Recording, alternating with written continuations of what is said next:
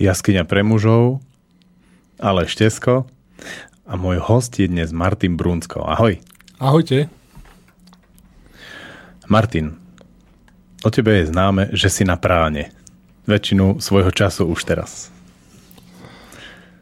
No, ja by som to možno tak uh, inak špecifikoval. Mm, brána neviem, či je úplne najlepší výraz, ale povedzme, že uh, veľa toho nezjem. Veľa toho nezieš. Dobre, poďme sa k tomu dostať. Ako si sa ty k tomu dostal? No, musím povedať trošku klišé verziu, teda úplne náhodou.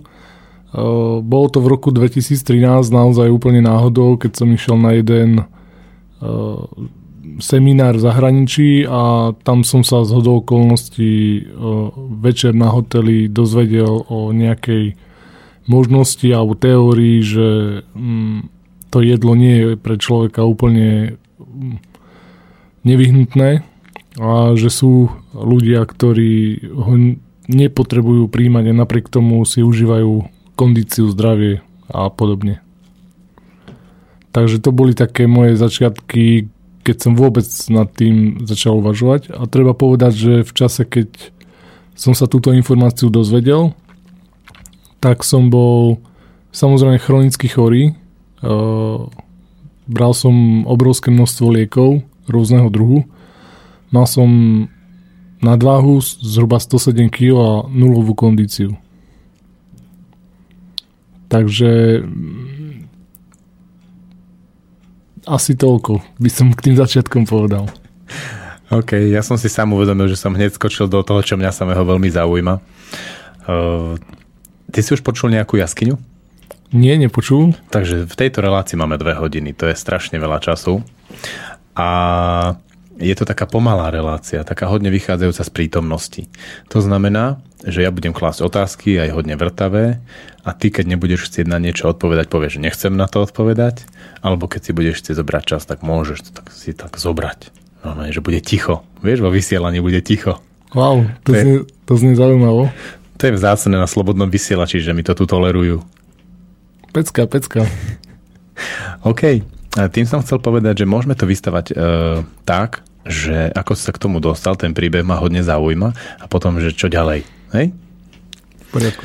No, v, ja mám skúsenosť, že ma v živote nadchlo veľa rôznych myšlienok, ale nie všetky som dotiahol do konca. A kde u teba nastalo práve ten zlom toho, že myšlienka ťa zaujala a vedel si ju chytiť tak, že potom z toho aj niečo bolo? No pravdepodobne to bolo tým môjim zmieneným stavom, keďže uh, ja som bral naozaj obrovské množstvo liekov. V roku 2007 som mal srdcový infarkt. Um, čiže som bral lieky na srdce, bral som lieky na cholesterol, bral som lieky na vysoký krvný tlak, bral som lieky na bolesť hlavy, lebo ma stále bola hlava. A samozrejme som bral lieky na bolesť žalúdka, lebo ma stále bol žalúdok. Z tých ostatných liekov. Kto vie. A, a m, treba povedať aj to, že som veľmi rád jedol. O, absolútne všetko, ale najradšej, úplne najradšej meso.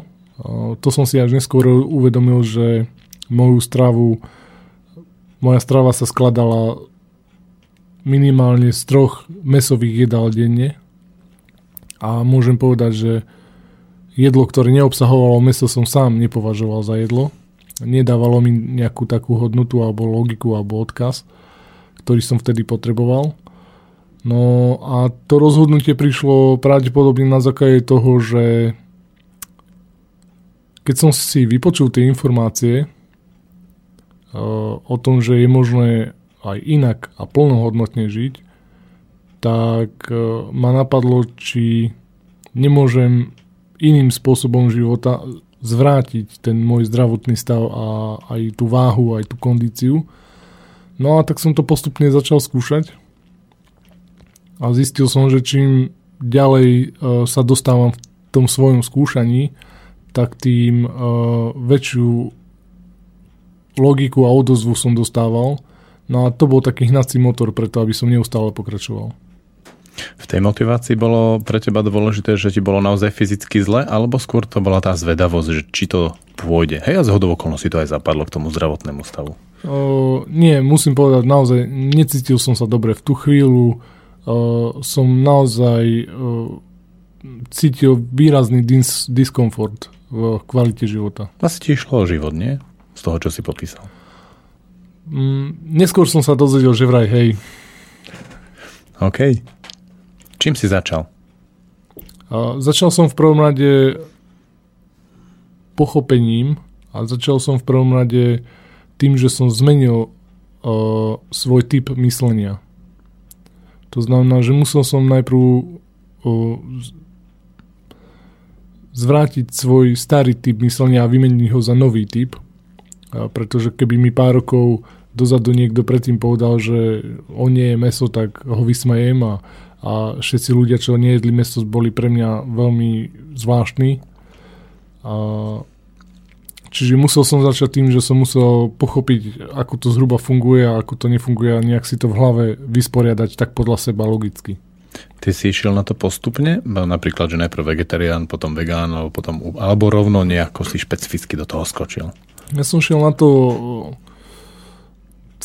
tak zvláštne, lebo, lebo ten deň potom stretnutí pred seminárom vlastne, keď mi nejaký ľudia, ktorých som spoznal, ktorých som predtým nikdy nepoznal, povedali, že, že to meso není napríklad pre ten život úplne, úplne bytostne dôležité, tak som urobil prvé rozhodnutie ešte v hoteli v noci, o, kde som sa rozhodol, že skúsim o, to teda bez toho mesa. Čiže to bol taký prvý úplne najzákladnejší krok a keď som prišiel domov zo seminára, tak som už len doma oznámil, že nie je meso. Že môžu predať svine. No a tak to boli také, to bol taký prvý blízky dotyk s tým, aké sú veľmi silné väzby spoločnosti na nejaký zvyk. Ty spomínaš eh, nejaký seminár. Bol si na nejakom semináre o, tejto, o tomto druhej strane výživy? Z, vtip v tom, alebo zvláštne je, že ja som bol úplne na inom seminári, bol to skôr taký podnikateľský seminár alebo motivačný uh, seminár a vôbec nemal nič spoločné s jedlom, s jedením, ani som tam nešiel s tým, že ani ma nenapadlo, že niekedy v noci na tom seminári v zahraničí urobím rozhodnutie takéhoto charakteru. Čiže ja som netušil, čo sa ide udiať v mojom živote. A tam si to stretol? A tam som stretol ľudí z hodokolnosti zo Slovenska, aj napríklad, že to bolo v zahraničí, ktorých som vôbec nepoznal. Neskoro večer v noci v hoteli len tak sme sa zoznámili a oni začali na mňa nové teórie, ktoré treba povedať takto, že ja som sa vtedy ale už nachádzal v štádiu, keď som mal dostatočne otvorenú mysl na to, aby som bol schopný nejakú akúkoľvek teóriu minimálne prijať a začať u nej uvažovať. Tá mysl sa otvárala tým, že ti bolo zle, alebo si bol zvedavý? Tá mysl bola otvorená už e, v tom zmysle, že ja som už predtým zmenil veľmi veľa parametrov vo svojom živote, keďže pár rokov dozadu som bol absolútne neúspešný človek vo všetkých možných ukazovateľoch životných. No povedz pár neúspešných ukazovateľov. Financie, že vzťahy. Na mizine, hej. O, na hrane bezdomovstva, môžeme kľudne povedať. Vo vzťahu si to cítil ako? O, ja hovorím, že som zažil tzv. sociálnu smrť a to je stav, keď človek v spoločnosti už nie je, v bežnej spoločnosti už nie je akceptovateľný. Čiže známi mi nedvíhali telefón, lebo si mysleli, že zase idem nejaké peniaze od nich pýtať alebo podobne. Mm. Naš pýtať peniaze od známych, to je dobrý, dobré, to je hodne blízke priblíženie sa tej sociálnej smrti, to je pravda. Áno. A už som jednoducho robil, konal a myslel ďaleko za uh, za hranicou, ktorú bežná spoločnosť považovala za normálnu, keby som to mal tak slušne povedať. No čo, porušoval si zákony? Bol som minimálne na hrane, áno. to je ťažké do rádia povedať, že hej, porušoval som zákony. A, hej. Nie som odborník na všetky zákony tejto republiky, ale tak som si vedomý, že mnohokrát som minimálne na hrane stál. Mm-hmm. Čiže v tej transformácii od tohto bezdomovectva a bez vzťahovstva a na hrane so zákonom si sa začal posúvať.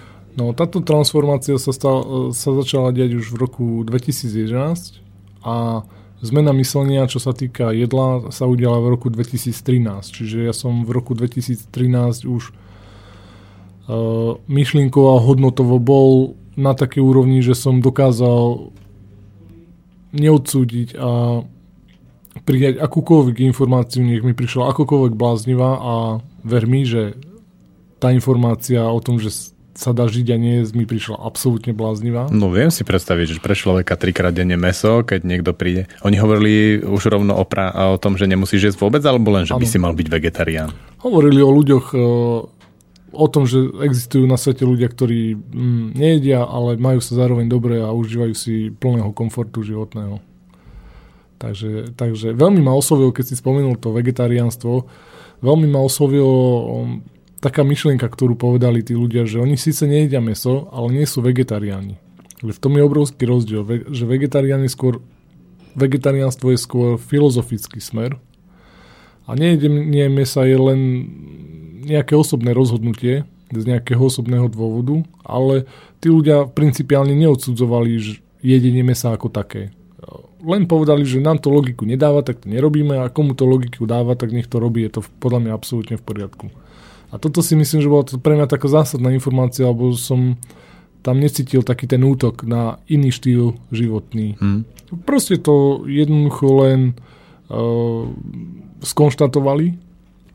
My to nejeme, lebo takto sa cítime lepšie a komu meso chutí a cíti sa tak lepšie, je to podľa nás absolútne OK.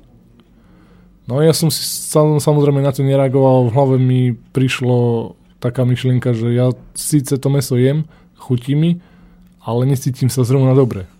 Tak e, bez nejakého tlaku, ktorý som vôbec necítil z ich strany, som aj tak nad tým začal rozmýšľať. OK.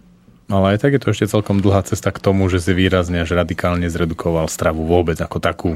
No to si myslím, že je relatívne dlhá cesta a tu som aj prešiel.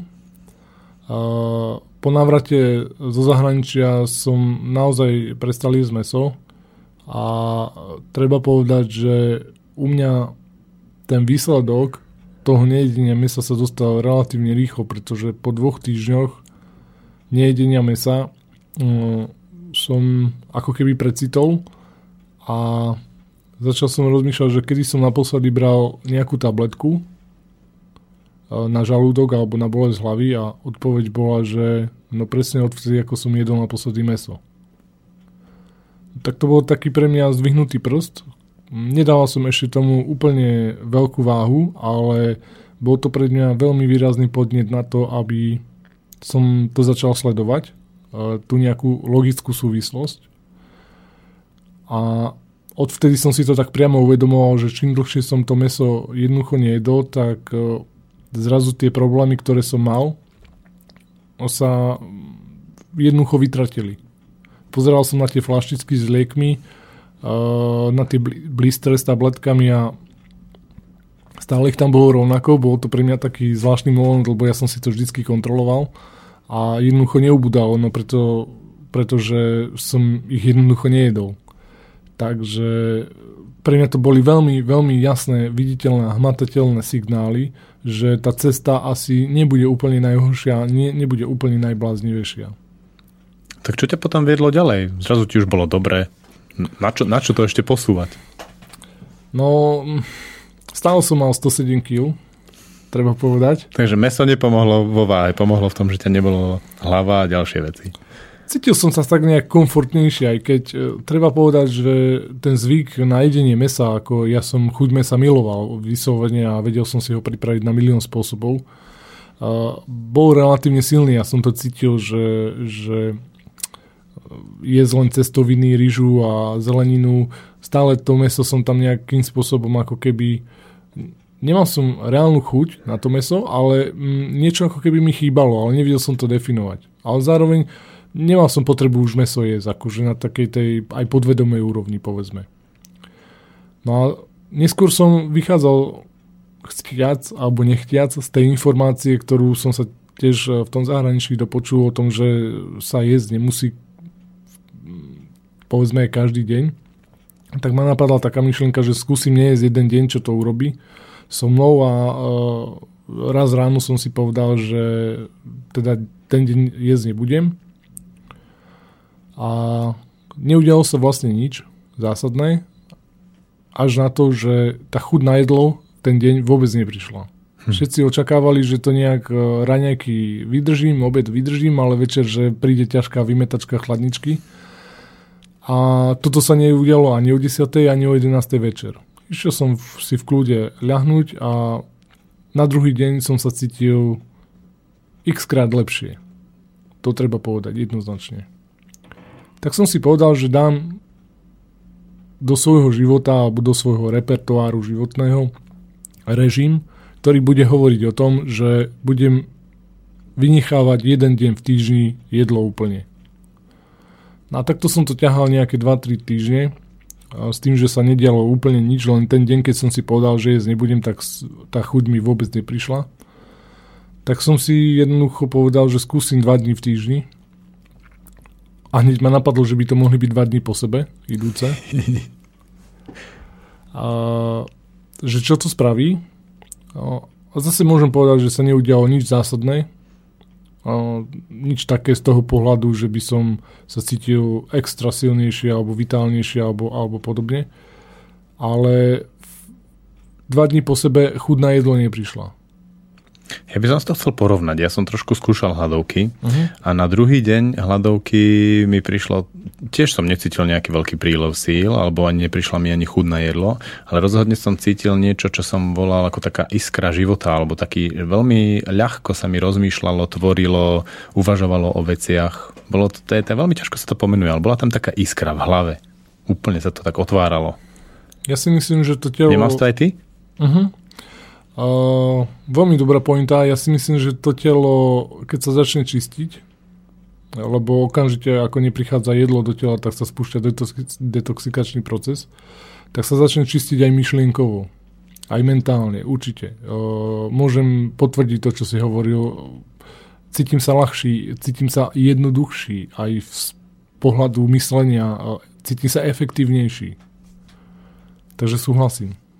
Či naznačil si, že v rámci prírody môžeš jedlo príjmať alebo, hostel, alebo z tela vylúčovať nepríjemné veci, e, toxíny. A ako náhle prijímaš napríklad 5 krát denne, tak veľmi ťažko sa telo detoxikuje. Myslím si, že dá sa to veľmi pekne uh, porovnať aj s, príjma, s príjmom alkoholu, pretože keď telo príjma alkohol, tak nedetoxikuje, pretože ešte stále príjma jedy a pr- začne detoxikovať práve vtedy, keď tie jedy prestanú prichádzať a vtedy to začne to telo pracovať na plné obrátky, ako sa hovorí, a vtedy prichádza ten proces e, toho zbavovania sa toxínov, tak to isté platí aj pri jedle. Pokiaľ to jedlo stále, stále, stále človek príjma, tak to telo nemá kedy spúšťať ten proces očisty. Až vtedy, keď prestane príjmať konečne.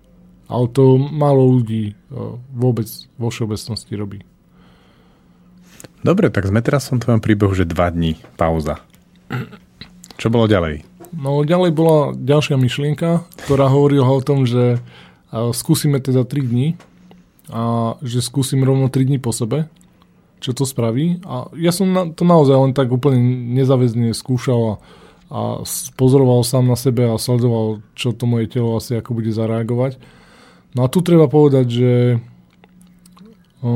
pri tejto dĺžke som už cítil veľmi výrazne tú ľahkosť, tú takú triezvosť aj myslenia, aj bytia, aj na mentálnej, ale aj na fyzickej úrovni.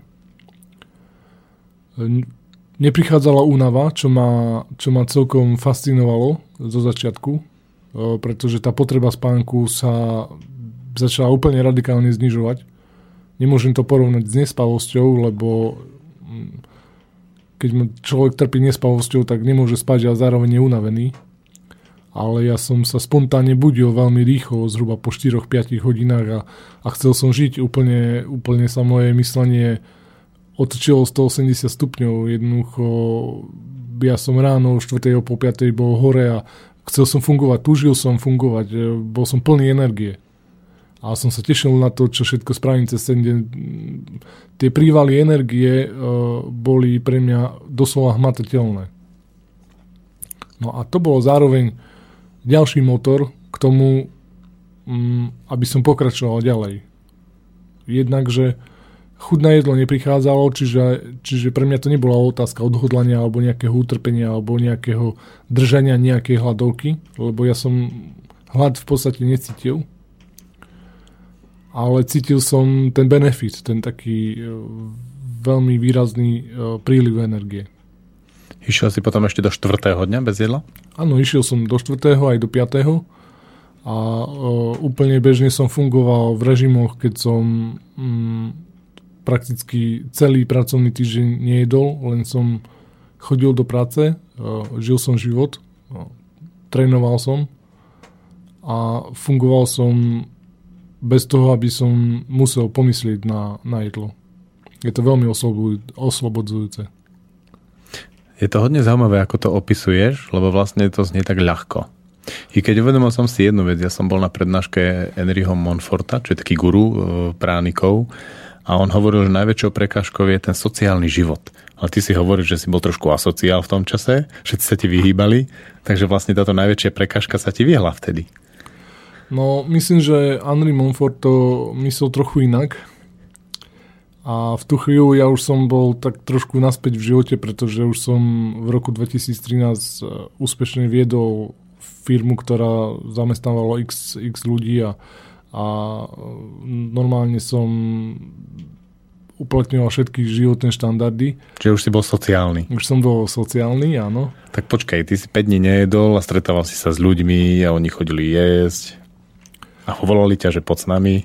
No toto, som, toto je možno tá vec, čo spomínal Andri.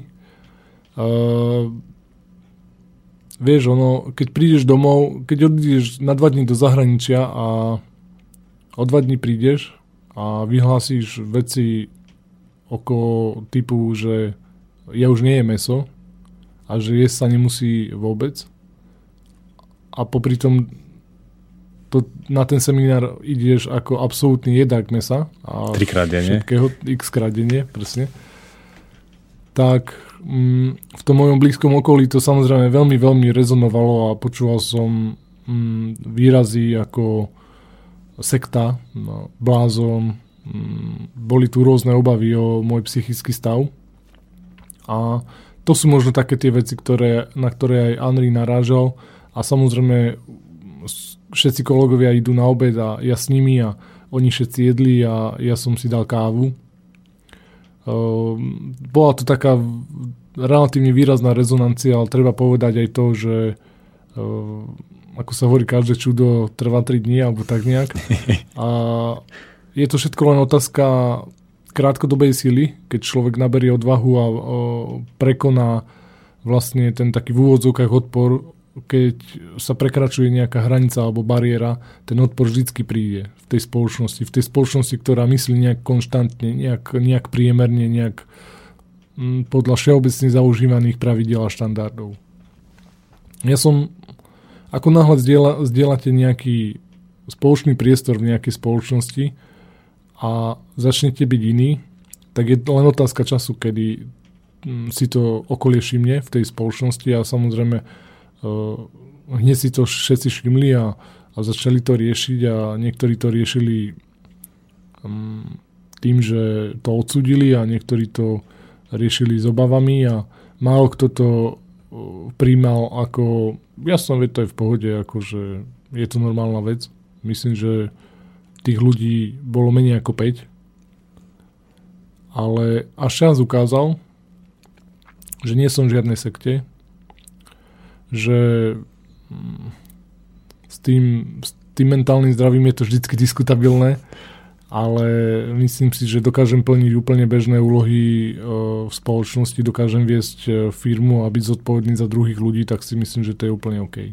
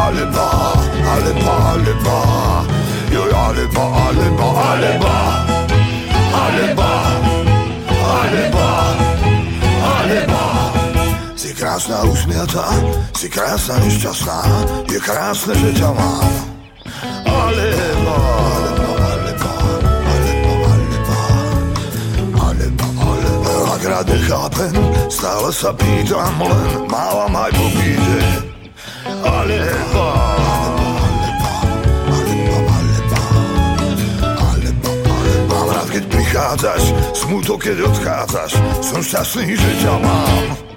Alebo,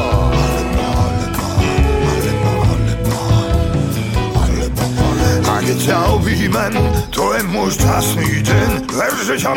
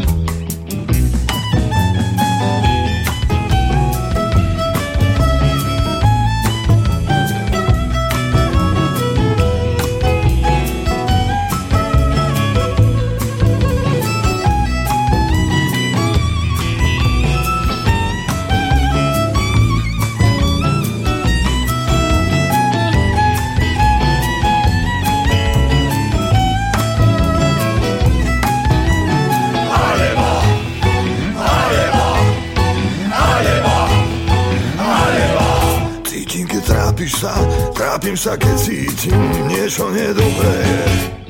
Ale, ale, ale, ale, čo vtedy robiť mám, keď pravda padne k vám a rany pália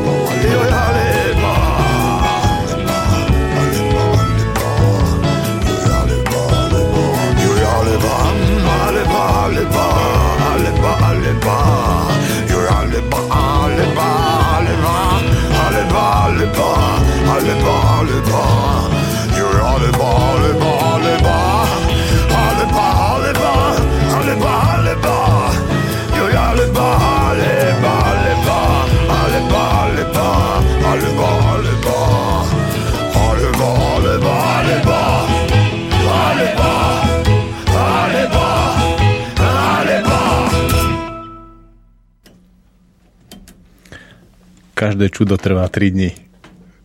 Veľké poučenie z prvého dielu našej relácie, z prvej časti. Mňa zaujíma, kto z tvojho okolia mal s tým najväčšie problémy. Že s kým ti to naozaj riadne zaškripalo a zamrzelo ťa to? Môžem povedať, že našťastie z môjho takého priamého okolia mm, to u nikoho uh, nedospel až do takého štádia, že, že by to bolo úplne že zlé. Samozrejme, rodičia mali asi najväčšie obavy. Uh, jednak uh, vychádzali z informácií, že jo, už len to meso treba jesť, aby bol človek zdravý, vitálny, aby mu nič nechybalo. No a už keď sa dozvedeli o tom, že tu laborujem s nejakým nejedením, tak už to bolo také, že nie je úplne OK. Ale myslím si, že u nich to bolo len všetko len na úrovni takých nejakých obav o moje zdravie, o kondíciu, o život ako taký. Ale samozrejme postretal som relatívne veľa jedincov, mm, ktorí ma dokázali úplne odsúdiť a vyhlásiť za podvodníka, napríklad, hoci som to nechápal, pretože ja som sa o nič nesnažil, ja som nikomu nič ani nechcel nič dokázať, ja som len nejakým spôsobom vyjadril svoj názor Ale ja som nikoho o ničom nepresvedčal, o žiadnom zázraku. Ja som rozprával z nejakej svojej životnej ceste. Mohol uh, tomu kdokoľvek uveriť, ale aj nemusel. Poďme k tým rodičom. Prišiel, bol tam nejaký zlomový bod, v ktorom oni povedali, tak dobre synak, nie je si teda? Nie, myslím si, že to neriešili tak, e, keďže som už nežil s rodičmi a žil som si svoj vlastný, vlastný život e, súkromný, tak e, to len tak nejak z diaľky pozorovali. Samozrejme, najviac im rezonovalo moje extrémne chudnutie, pretože mm, ja som v tej dobe zároveň mm, sa zoznamoval so športovaním. Čo si začal robiť? No, to je ešte väčšia sranda, pretože ja som si vybral je, hneď jeden z najextrémnejších športov v podstate na svete. To je crossfit. Mm. Je to kombinácia spierania, gymnastiky a kondičných cvikov. Netušiac, do čoho idem, som sa vybral na prvý tréning, ktorý dopadol veľmi vtipne. Čo to znamená? Mm, že som po tréningu si nevidel zapásať e, pásy bezpečnostne v aute. Ako ťa všetko bolelo, hej? Mm, mal som to tak vyselené, že jednoducho v tých svaloch už nebola žiadna sila po tréningu. A treba povedať, že to bol tréning pre začiatočníkov. A e, mal som dosť výrazné problémy z toho auta potom doma vystúpiť Vyzeral ako keď mm, štvorpromilový vodič e, vystupuje z auta, čiže som v podstate vypadol, mm, lebo ináč to nešlo, keďže tie svaly mi naozaj, ja som mal tak vyselené telo, že to sa nedalo. Uh, mal som problém vynísť po schodoch na prvé poschodie a, a len rukami som sa priťahoval, lebo moje nohy ma nechceli niesť. Čo to bolo, že si ten tréning urobil tak intenzívne? No, v prvom rade treba povedať, že ja som nevedel, do čoho idem. Mne to bolo len sympatické a povedal som si, že to vyskúšam. No, mm, no to som nevedel, že už rozcvička na zahriatie bude pre mňa úplne limitujúca. No ale bolo tam viac ľudí, e, tak si vravím, že nejdem mm, byť padávka, lebo naozaj som to mal chuť, e, veľkú chuť zabaliť už po rozcvičke, pretože tam ma dala prakticky úplne dole. A tak som si povedal, že to nejak vyskúšam, no, alebo že to, ten tréning dotiahnem do, do konca a bolo to naozaj pre mňa na pokraji kolapsu. Ale zatiaľ si zuby, nechcel si tam robiť mekyša. Tak, tak, tak a hlavne pred babami a tak. Bolo to práve v ten deň, keď si nejedol?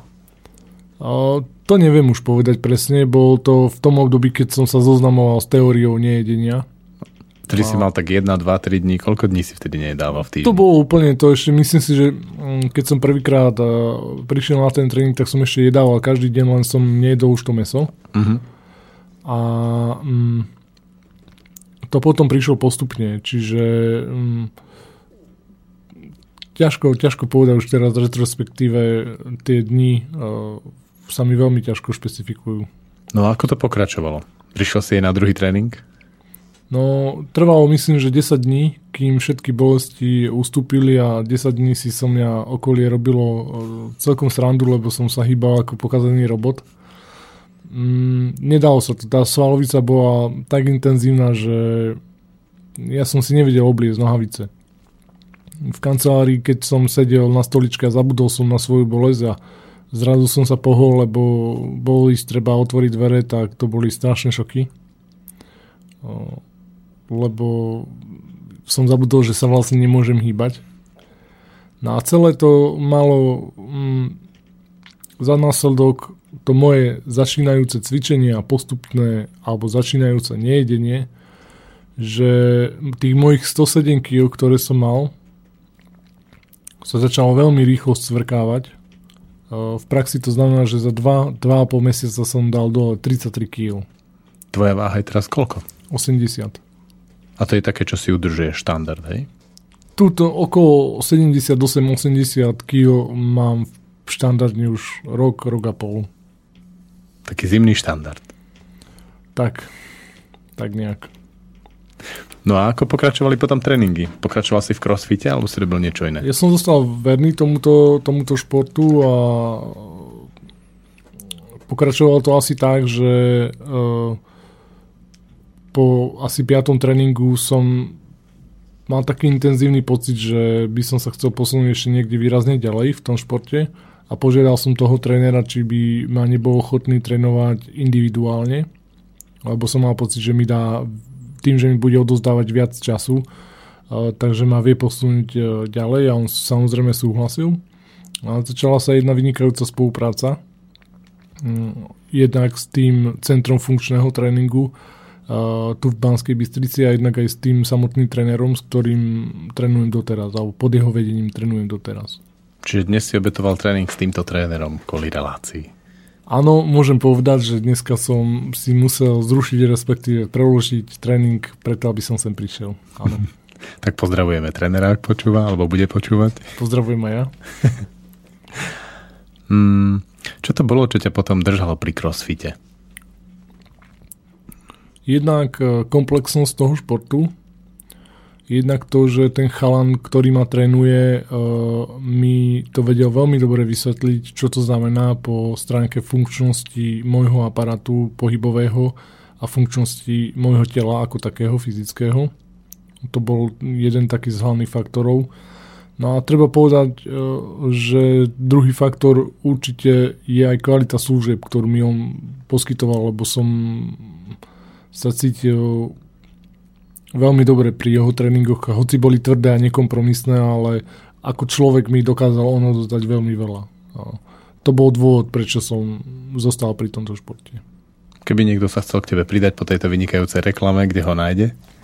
A po tejto vynikajúcej reklame ho nájde mm, v Banskej Bystrici gym alebo telocične v centre proti starému prioru cftbb.sk všetko ostatné sa dá naštudovať. Ďakujeme za reklamnú vsúku v našom nekomerčnom rádiu a posunieme sa ďalej. Ináč to je veľmi príjemné v slobodnom vysielači, že ty môžeš hovoriť všetko, čo máš rád a kľudne to propagovať. A to je veľmi zaujímavý moment eh, v, v spoločnosti, ktorá momentálne funguje. Áno.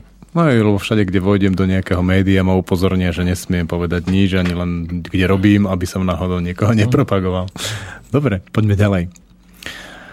Uh, ako išlo to s tým tvojim nejedením? Ako to vyzerá teraz? Alebo nejak sa to mení v priebehu času?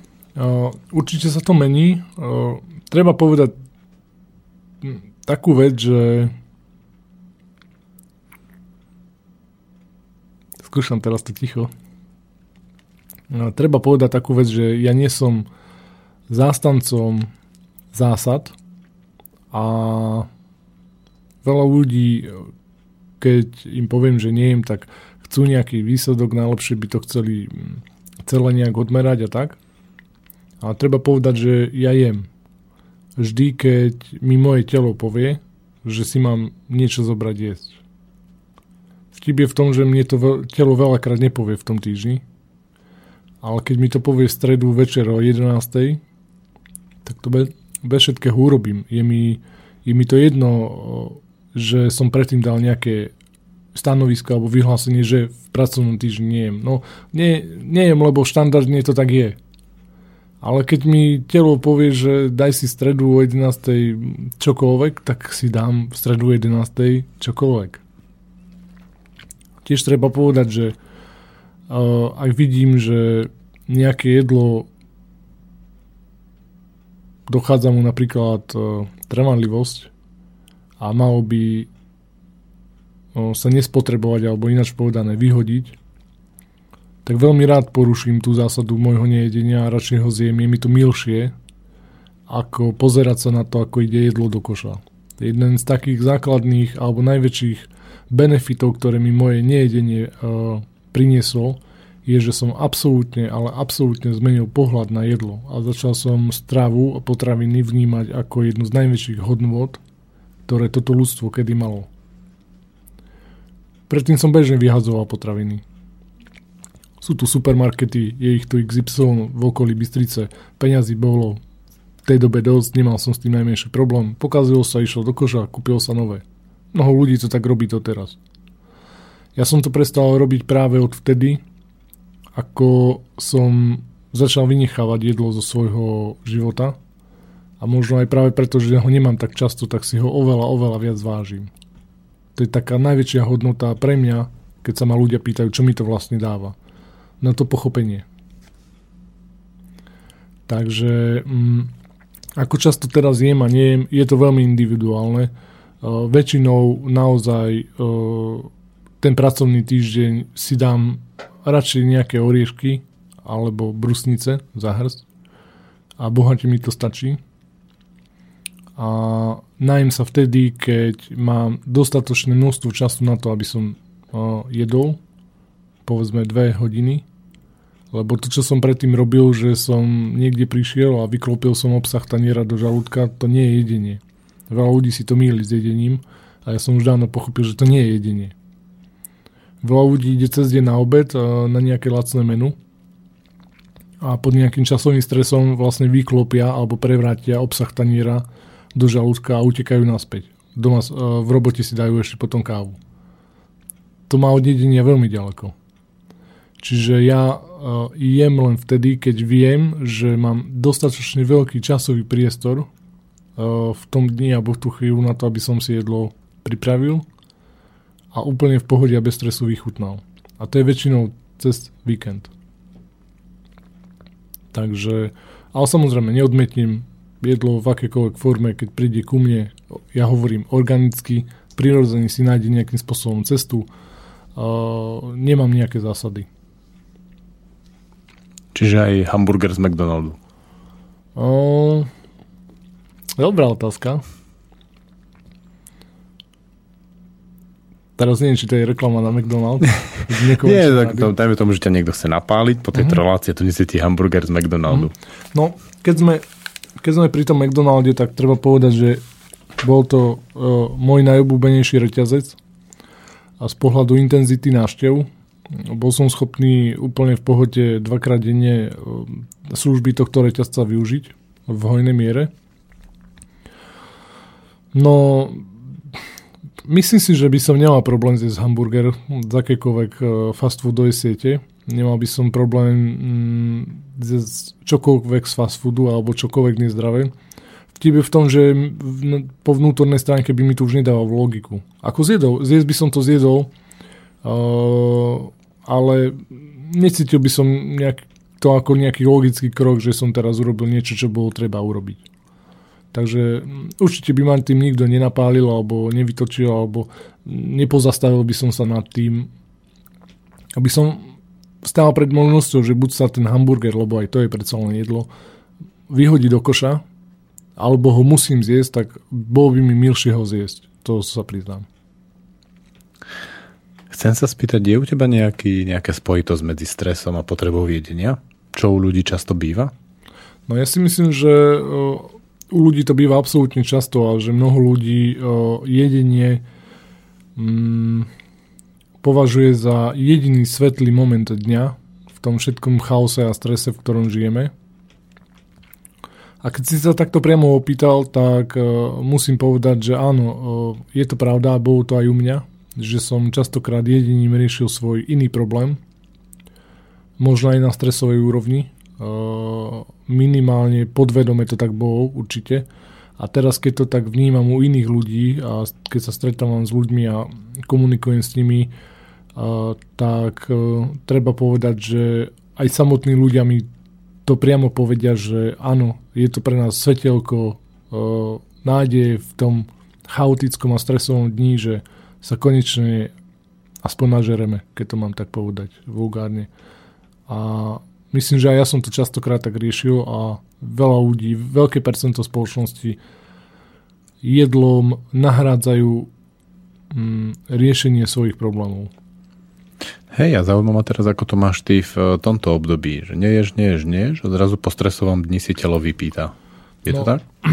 A preto som začal náš rozhovor tým, že na začiatku všetkého muselo byť najprv zmena myslenia. A zmena myslenia aj na všetkých úrovniach. Čiže mm, kedy prichádza stres? E, stres prichádza vtedy, keď človek nie je sám v pohode. Väčšinou prichádza vtedy, keď človek bojuje s čímkoľvek a, akomkoľvek množstve a v akomkoľvek čase. Len preto, že s niečím nesúhlasí. A častokrát ľudia riešia okolité problémy a, a riešia konania a činy druhých ľudí tam vonku, ale bez toho, aby poznali samých seba. Čiže na začiatku všetkého bolo najprv o, jeden moment a ten moment bol ten, že som spoznal v prvom rade samého seba a začal som na sebe pracovať o, veľmi intenzívne a prestal som o, hodnotiť a kritizovať svoje okolie. Ako to prišlo? To nie je ľahké. Kritizovať a hodnotiť okolie to je zvyk, ktorý je veľmi silný. Áno. Ako, ako sa dá cestu dostať? Uh, myslím si, že jednoducho uh, treba, jedn, treba jednoducho zmeniť myslenie a to sa dá takým spôsobom, že pochopíme, čo stojí za tým našim súčasným myslením. A ja som si všimol jednu vec, že za môjim negatívnym myslením a myslením, ktoré chce hodnotiť a kritizovať kohokoľvek, stoja informácie, ktoré, ktoré, ktorými, ktoré ma obmývali celý môj život čiže formovali moju mienku. Tak som sa zameral na tie informácie a zameral som sa na to, mm, odkiaľ tie informácie prichádzajú. Nechcem to tu menovať, ale... To, to by bolo celkom super. Daj no, naznač tie smery. Naznačím, takže povypínal som všetky tie médiá, ktoré na mňa chrlili o tom, ako sa v tomto štáte žije zle, aký, akých máme zlých politikov, aké sú tu zlé zákony, o tom, koľko je tu vražd, nehôd, e, vykradnutí bank, znásilnení. A zistil som, že toto všetko formovalo moje podvedomie a bolo minimálne za 80% mojich všetkých stresov, ktoré som v tom živote mal. A tým pádom aj toho jedenia tým pádom aj toho možno, že jedenia. Prežierania sa. Prežierania sa, prejedania sa. A aj tie samotné médiá nás uh, doslova um, provokujú k tomu, aby sme hodnotili druhých. Telenovely, intrigy, uh, reality show, uh, správy plné toho všetkého dokopy um, nás jednoducho provokujú k tomu, aby sme sa vyjadrili k tomu, aby sme neustále hodnotili o tom, aký politik, aký zákon, či... Mm, Máme telefón, poďme zistiť, kto nám volá. Aha, jasné, ok, nech sa páči. Dobrý deň, tu je Čákovská pri telefóne. Dobrý deň. Uh, dobre som sa dovolala zo Slobodného vysielača. Áno, áno, do jaskyne mužov a, a je tu ale Štesko a Martin Brúnsko. No, vynikajúco. Prosím vás pekne, ja mám na vás takú jednu prozbu. Ja som si vypočula na Slobodnom vysielači e, prednášku od pána Hanuša o marihuane. E, redaktor bol Lindner Norbert. No. No. A ja sa chcem spýtať. E, ja by som chcela kontakt na toho pána Hanuša. To sa dá cez vás niečo také? Ja som to nenašla na internete. Teraz ste sa dovolali do živého vysielania, tak som pozvedavý na otázku, ktorú máte na mňa alebo na môjho hostia. Ale odporúčam vám teraz to urobiť tak, že napíšte mail uh, na uh, mail Slobodného vysielača, ktorý je na web stránke a tam si mm-hmm. vypýtajte túto prozbu, je možné, že vám niekto odpovie. Dobre? Z ľudí, ktorí obsluhujú no. mail. Aha, čiže od vás niekoho, hej? Hej, hej, nech sa páči. Dobre. Je, ste zlatý. Veľmi pekne ďakujem. Príjemný zvyšok dňa vám želám. Do počutia. Do počutia. To sú zaujímavé situácie, keď niekto príde s nejakou technickou vecou v polovici vety a polovici ideí. To má nejaký zmysel. To je zaujímavé, už som sa uh, pripravoval na otázku, ktorá príde. a zrazu som sa prichytil pri tom, ako premostujem z tejto relácie na úplne inú, ktorú vôbec nepoznám a snažím sa do toho žiť. A aby som teda pokračoval, jednoducho, keď to zhrniem, povypínal som všetky negatívne uh, informácie, ktoré um, ku mne tiekli a zrazu som zistil, že môj život um, sa neuveriteľne ukludnil, spomalil a bol som schopný oveľa triezvejšie reagovať na všetky svoje uh, životné podnety. A to mi dávalo aj takú vnútornú silu k tomu, aby mm, som možno bol schopný a ochotný zmeniť to myslenie a prijať úplne, úplne nové myšlienky a prijať myšlienky o tom, že mm, táto krajin, túto krajinu tvorí absolútne fantastická príroda, možno bezkonkurenčná na svete, že sedíme na mm, obrovských zásobách e, pitnej vody, ktorú nám môže takisto celý svet závidieť e, myšlienky na to, že tu žijú úplne bomboví ľudia, mm, neuveriteľne dobrosrdeční a že ako národ sme e, pravdepodobne jedineční takisto na svete v niektorých našich vlastnostiach, ale toto nám médiá nikdy nedávkovali e, do našich, do našich uší, ale práve vtedy, keď som to celé povypínal, tak mi tieto momenty začali veľmi intenzívne rezonovať a musím povedať, že sa mi to veľmi páčilo. Veľmi som chcel žiť v takom svete. A to, to bol reálny svet, lebo ja som zrazu začal zažívať tých ľudí, začal som si uvedomať tú krásu, začal som si uvedomať tie všetky hodnoty. A tam není priestor na stres. To znamená, že tam nebol priestor na prejedanie sa kvôli stresu.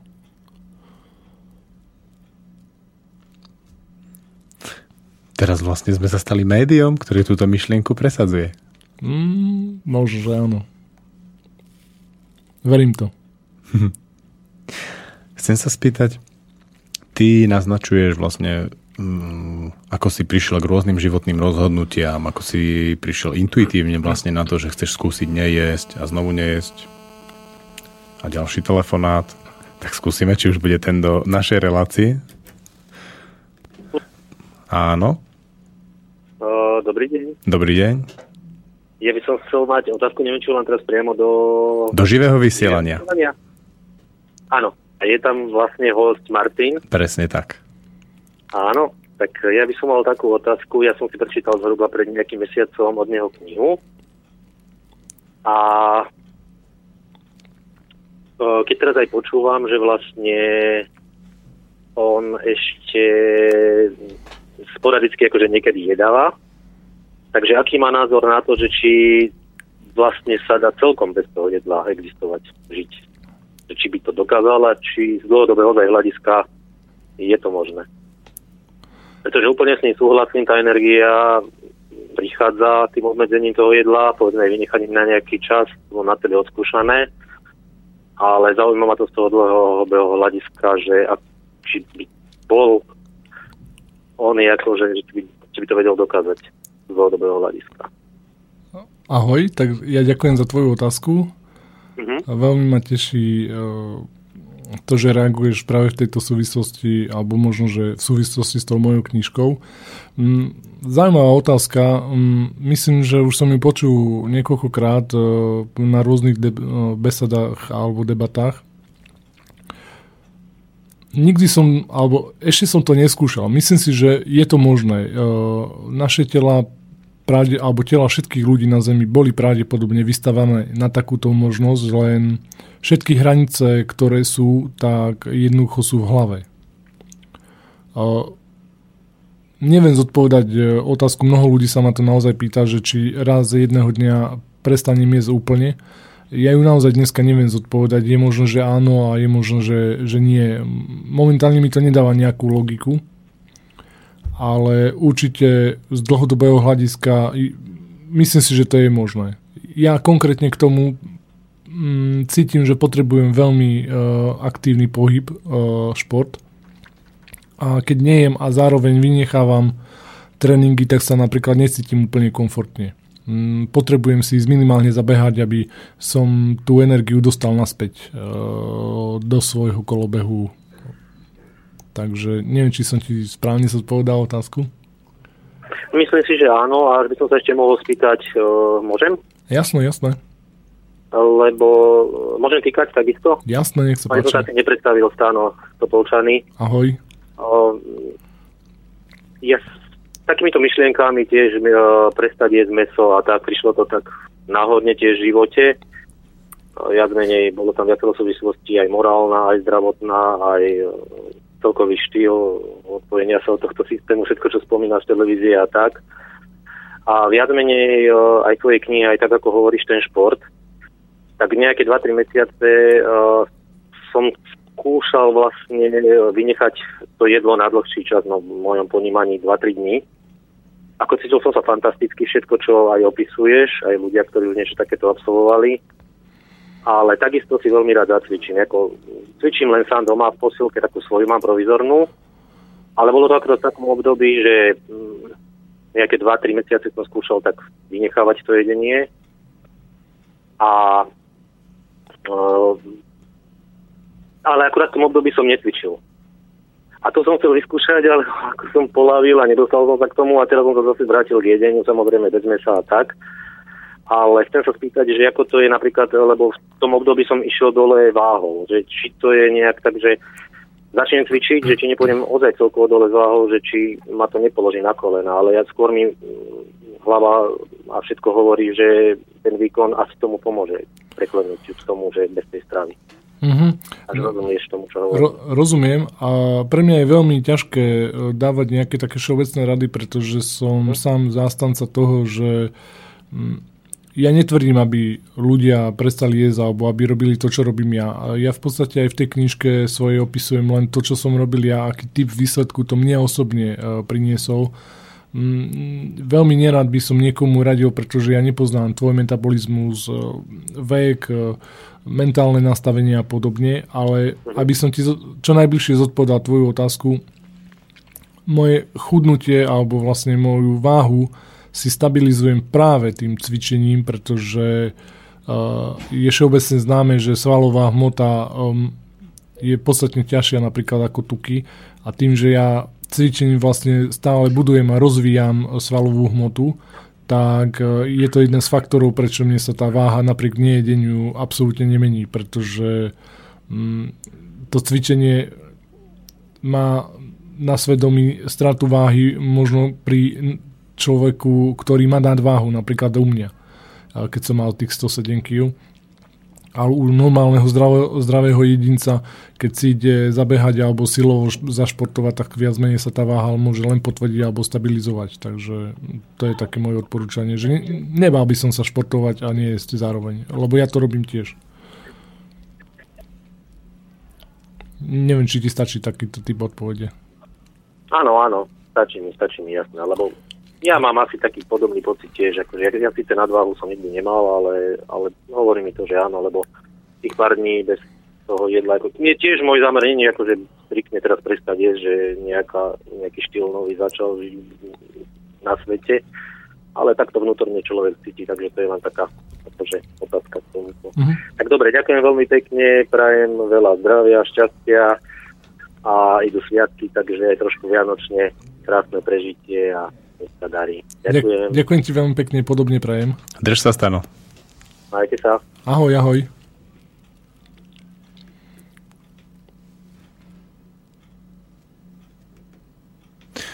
Ja mám takého človeka, ktorého si teraz hodne vážim. On má 84 rokov, hodne vecí som od neho pochytilo. A on má taký koncept, že vlastne telo, fyzické telo je najstaršie zo všetkých našich tiel, už podľa rôzneho svetonázoru si potom človek vybuduje koľko akých, uh-huh. ale to fyzické telo nejak rešpektujeme a uznávame všetci. A že e, to, čo ono hovorí, býva často veľmi múdre v rôznych oblastiach, nie len čo sa týka zdravia a podobne. A mne to tam hodne zapadlo, ako si to hovoril. A na čo som bol zvedavý je, že ty si celý čas hovoril o tom, ako si na to prichádzal sám a tak intuitívne. A mňa by zaujímalo, či sa odrážal aj, čím si si pomáhal, keď si bol neisto, neistý, knihami, ľuďmi, kto ti pomohol, trebárs? Treba povedať, že dobre si to trafil, veľmi pekne položená otázka, pretože tie ne- neistoty tu samozrejme boli. Boli tu mm, jednak aj v tom, že moje okolie samozrejme mi neustále súkalo do hlavy, že to nedopadne dobre.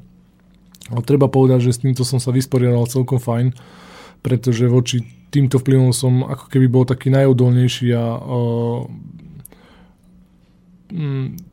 ja som jednoducho sa tak intenzívne riadil tým, čo mi hovorí moje telo a kam ma posiela, akým smerom, že som bol úplne rezistentný voči tomu, čo mi hovorilo moje okolie. Ale také neistoty najväčšie uh, u mňa spôsobovali moje vnútorné prejavy a treba povedať, že keď sa zmenil letný režim zase na zimný a bol to môj prvý zimný režim, nie, kde som zároveň nejedol, tak sa veľmi veľa okolností zmenilo v mojom živote, ktoré som jednak si nevedel vysvetliť a jednak som nepoznal človeka, ktorý by mi zodpovedal otázku, pretože nikto nežil tak, ako ja nevedel, alebo nikto neprežíval to, čo som prežíval ja. Čo sa napríklad zmenilo? Čo sa udialo? Mm, keď prišla jeseň a zrazu v tom dni bolo veľmi málo svetla, lebo sa deň skracoval a noc sa predlžovala, alebo vlastne tie večerné hodiny, tak som... Mm, ja to doteraz neviem popísať. Nepopisujem to ako nejakú únavu, ale uh, popisujem to ako výrazný diskomfort, ale um, ťažko je mi to opísať z takého hľadiska, aby si to niekto vedel predstaviť. Uh, proste som sa necítil OK, sám som nevedel prečo. Uh, potreba spánku bola na rovnakej úrovni, ale režim som mal rozbitý, pretože ma o 9. večer zlomilo. Uh, musel som si zláhnuť, len uh, už o polnoci som bol hore a nevidel som to zase nejakým spôsobom vykryť a bolo to hlavne v čase, keď už som si zvykol na nejaký letný režim, kde som vedel, že zhruba do tej polnoci som v pohode funkčný a o nejakej 4. pol 5. ráno už som zase fungoval. A mal som to celistvý deň a celistvý spánok, alebo celistvý vlastne režim, keď som spával a keď som fungoval. A keď prišlo to zimné obdobie, tak tak sa mi toto celé zrútilo ako Donček z kariet. Úplne som si musel vytvoriť nový režim a kým som si na to celé zvykol a kým som pochopil, že u mňa je to asi nejaká takáto zmena, ktorá súvisí s ročnými obdobiami a možno s tým zimným a letným režimom, tak to u mňa bol asi taká najväčšia dávka neistoty, ktorú som prežíval a musel som si poradiť sám. Musel som si zodpovedať sám všetky tie otázky, ktoré to prinieslo. A táto zima je pre mňa už oveľa jednoduchšia, pretože uh, zase chápem viac sám seba. Ako, aký máš rozdiel medzi letným a zimným režimom? No, hlavne v tom, že keď je dlhý deň a je relatívne veľa slnka, tak je to pre mňa veľmi, veľmi komfortnejšie a treba povedať, že keď som je dával a mal som nadváhu, tak e, teplo a slnko pre mňa nebolo úplne, úplne OK, úplne komfortne a neznašal som ho veľmi, veľmi fajn ale teraz e, je mi jedno, že je 38 v tieni, e, úplne si to užívam. Mm, vyslovene vyhľadávam situácie, keď môžem byť na slnku, keď môžem dokonca športovať na slnku, vôbec mi, vôbec mi to nerobí žiadny problém, ani mm, povedzme dlhší beh po priamom slnku, ktorý mám vyskúšaný. Takže ten režim je taký hlavne pocitový, myslím si. E, medzi letným a zimným e, režimom je rozdiel hlavne v pocitoch. V tom vnímaní toho prostredia a toho, že, že keď je teplo pekne a je dlhý deň, tak je to pre mňa výrazne, výrazne lepšie, ako keď je uh, tma, chladno a je relatívne málo svetla. Je si chravo. To viem, že je asi u každého veľký rozdiel a u mňa krát 10. Čiže ty si taký solárny muž. Mm, nenazval by som to ako solárny muž, ale uh, od istej doby uh, vnímam slnko trošku inak ako predtým. Čo sa ešte zmenilo vo vnímaní tvojho života? Čo ešte vnímaš ináč? Hovoril si jedlo, slnko? No, chute vnímam ináč, samozrejme. Uh, chuť je, alebo jazyk je zmyslový orgán, a každý zmyslový orgán je, sa otupuje používaním, pretože keď si za, zaviažeme pásku na oči a sme v tme niekoľko desiatok minút a potom si dáme tú pásku dole, tak tie oči sú zrazu veľmi citlivé a, a aj relatívne malé, malé svetlo je pre nás oveľa intenzívnejšie. A to isté platí aj keď si dáme štople do uší a sme v tom absolútnom tichu niekoľko desiatok minút a potom si ich dáme von, tak aj cinknutie vidličky o stôl doslova boli, lebo ten orgán je absolútne vyostrený. No a podobne to funguje aj s tou chuťou.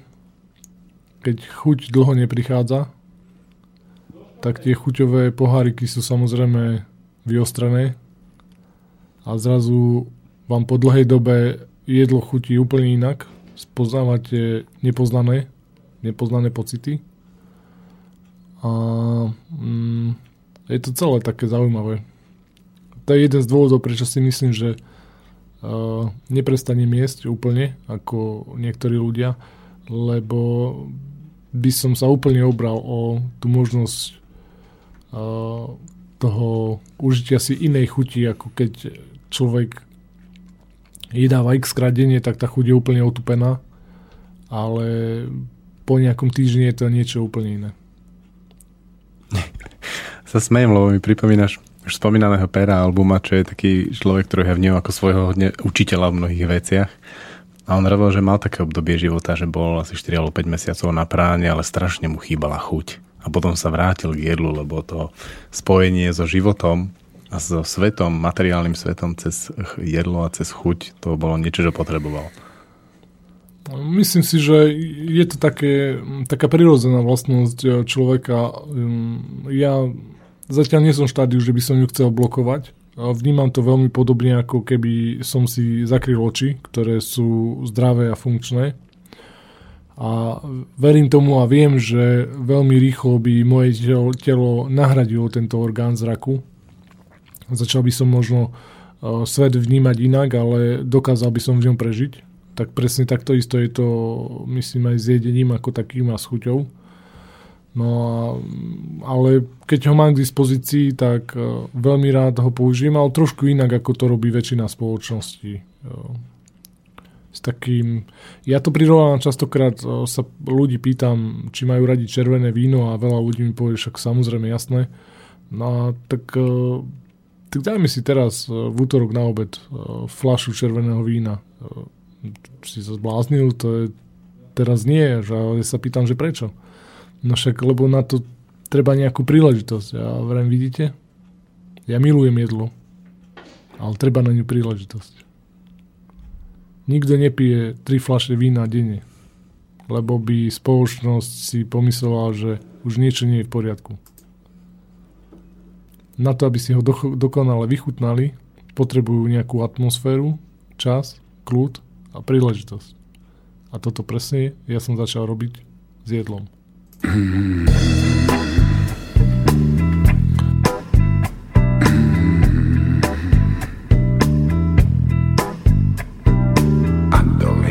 So Stravinským umývajú mi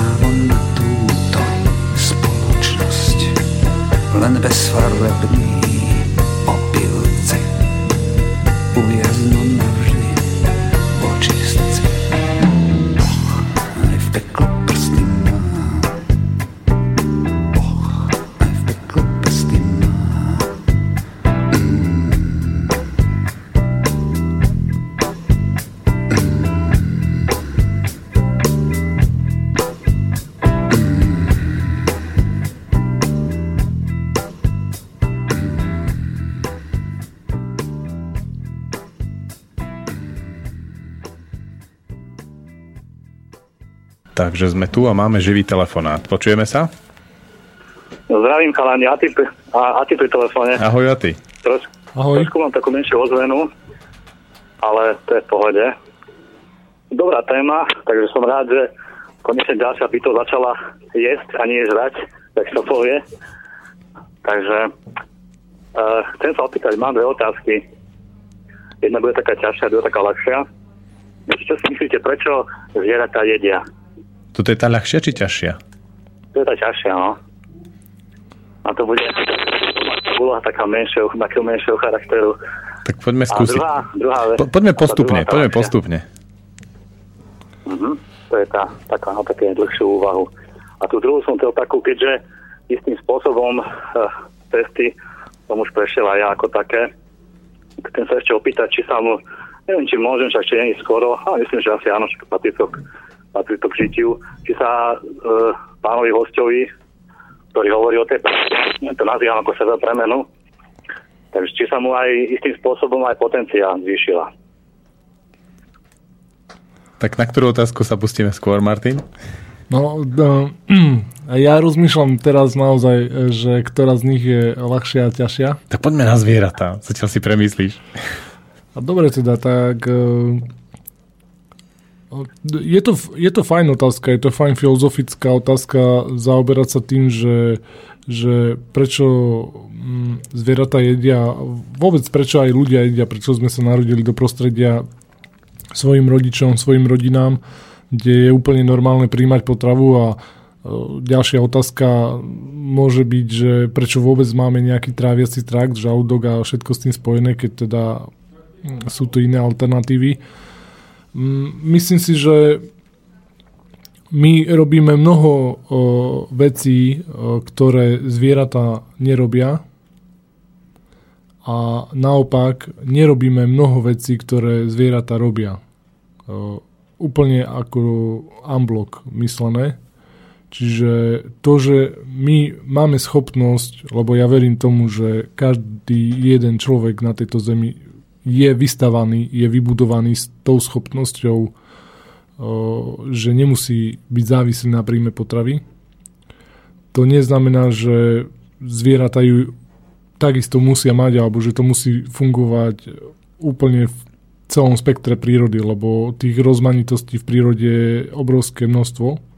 Neviem, či som to dobre špecifikoval tú otázku, ale tak nejak si ja vysvetľujem, že prečo niektoré veci my robiť musíme a niektoré nemusíme a zvieratá tiež niektoré robiť musia a niektoré veci robiť nemusia. Je to, myslím si, že úplne individuálne. To, že my môžeme, ale aj nemusíme jesť, e, myslím si, že je dané nejakou mentálnou kapacitou, ktorú zvieratá jednoducho nemajú. Je to, je to inteligenčne tvor na nižšej úrovni a preto si myslím, že svoje živiny môže príjmať len, len z jedného zdroja a to je tá potrava e, ako hmotná ale aj to pripúšťam, že sa môžem úplne v pohode míliť, lebo je veľmi veľa zvierat na Zemi, ktoré dokážu bez jedla uh, fungovať veľmi dlho. Ja mám jeden postreh k tomu a ten je, že jedlo nás spája s hmotou tohto sveta. V podstate je to jeden z mála spôsobov, ktorými sa spájame pretože všetko ostatné je len o pozeraní sa, počúvaní, nejakom chápaní, abstrahovaní a jedlo je naozaj hlboký zážitok e, precítenia si okolia. Oni tí kanibali, keď e, boli presvedčení o tom, že zjedia niečo zo svojho nepriateľa alebo e, nejakého človeka alebo nejaké zviera s určitou kvalitou a tá do nich vôjde, tak do istej miery to tam sedí. No a potom my, ľudia, vlastne sme teraz v situácii, že naozaj jeme a Henry Monfort a takisto Martin tvrdia, že je dobré, že môže pomôcť e, v súčasnej situácii, keď pár ľudí prestane jesť, pár desiatok tisíc ľudí. A my sme sem prišli, alebo ten náš rozvoj, ktorý tu robíme, je skrz určitú zmenu. My nehľadáme to, ako to tu vlastne má byť, ale to, ako to tu chceme vytvoriť a ako to potrebujeme transformovať, zmeniť na to, čo chceme, aby tu bolo. To je ten problém s tou slobodnou vôľou našou. To vedie niekedy do pekla a niekedy do neba. No, nech sa páči. Ja som len toľko chcel, ja som len toľko chcel že podľa mňa sú zvieratá o mnoho inteligentnejšie ako my, ako bytostne. A jedia, ak by, ak by preto jedia, však ak by nejedli, tak by sme o tom museli premýšľať, prečo nejedia. Tak to máme uľahčené. Takže, mm, primárne ideálne, aby sme, ako to nie, že všetci prestali jesť, ale aby sme sa naučili viacerí jesť a nie žrať, tak by som to definoval, že proste to, to žratie je trošku teraz problém. To jedenie, keď, keď človek je normálne rozumom, tak je to, tak je to v pohode. OK, poďme na sex. Dobre, dobre, poďme. To, čo ťa zaujímalo. A mňa tiež, ale som sa to spýtať neskôr. Si bol rýchlejší ako ja. OK, ešte, ešte k tomu, čo si povedal o, o tom žratí a o jedení. Musím povedať, že to je veľmi pekná myšlienka, ktorú si povedal a o, veľmi pekný odkaz a veľmi dobrý postreh, ako to vnímaš, lebo pravdepodobne je to presne tak, ako si to opísal. Čo sa týka toho sexu, poďme sa uh, skôr baviť radšej o tej potencii. znie to, znie to um, priateľnejšie pre mňa, ale nie srandujem. Mm, ťažko by som to takto špecifikoval. Myslím si, že vieš, ono, ono, ono je to pravdepodobne spojené s celkovou nejakou kondíciou, že predtým, keď som mal 107 kg, tak pre mňa bol celkom uh, dosť veľký uh, výkon uh, zaviazať šnúrky na topánkach um, a už tam som sa zadýchal, zapotil a neviem čo všetko. A samozrejme aj, aj, aj pri tom sexe určite, určite sa to odrážalo, tá celková kondícia. A neviem to takto presne špecifikovať, aký podiel tej zlepšenej možno potencie má to nejedenie a aký podiel má to, že som zmenil svoj život aj po kondičnej stránke. Čiže myslím si, že tam je to nejak spojité a v každom prípade musím povedať, že aj po tejto stránke sa cítim absolútne skvelo a, a nemám nejaký zásadný problém ale či sa zvýšila potenciál, alebo, alebo zostala taká ťažko špecifikovať. Ja som tak som myslel potencia ako taká, že či chud na sex, tak som to ako myslel. Jasné, jasné. Ako to... takto, lebo však v poslednej dobe väčšinou chlapí skôr masturbujú, ako uh-huh. sa mhm. starali o ženy, tak je to rýchlejšie, ľahšie, počítačom pozrieť nejaké porno, uh-huh. takže vlastne sú pohodlní, veľmi spohodlnení. Takže ja som len kvôli tomu, že tá má transformácia prešla takým spôsobom, že som dostal chuť naspäť na tie ženy a proste, že začalo mi to akože o mnoho viac chutiť ako predtým. Takže kvôli tomu som zvedavý.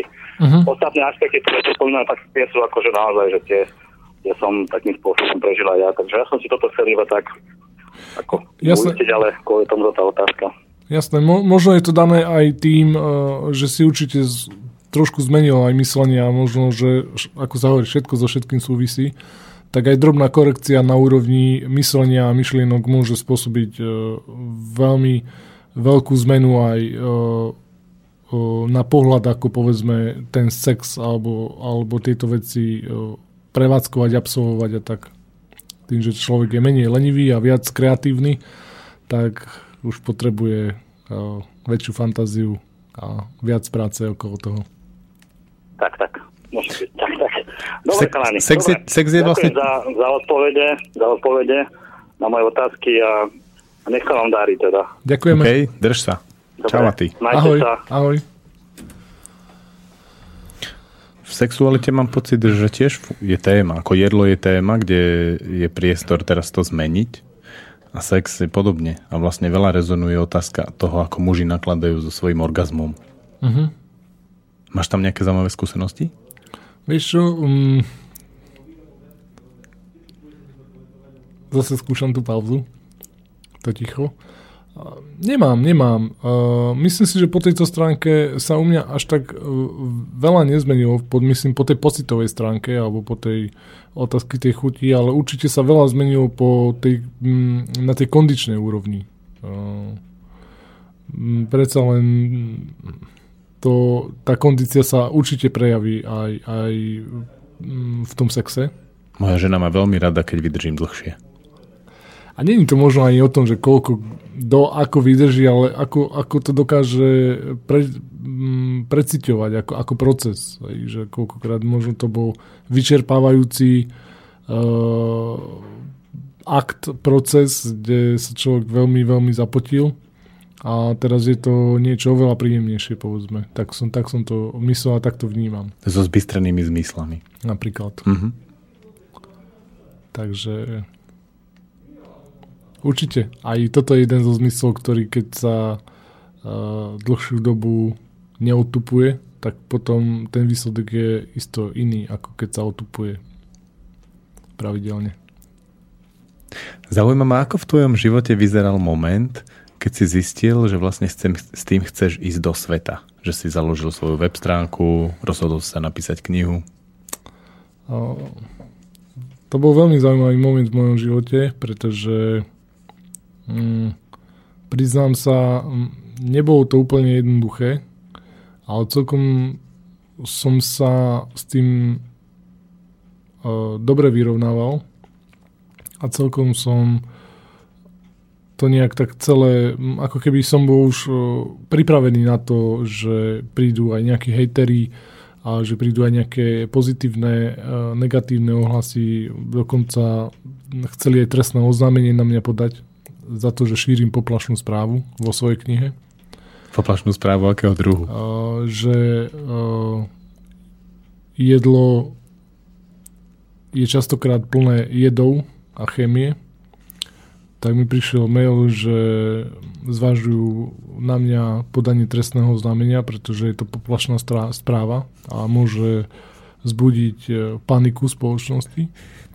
A to, to boli všetko momenty, na ktoré ja už som bol psychicky uh, pripravený, keď som sa rozhodol, že tá kniha, ktorú som napísal, bude zverejnená, pretože ja som tú knihu napísal za veľmi zaujímavých okolností. Povedz o tom. No, treba povedať, že keď som spomínal tu niekoľkokrát, že sa mi znižovala potreba spánku, e, zhruba o polovicu, tak e, v čase, keď som toto zažíval, tak mi to prišlo ako super wow efekt, lebo tá potreba naozaj neprichádzala.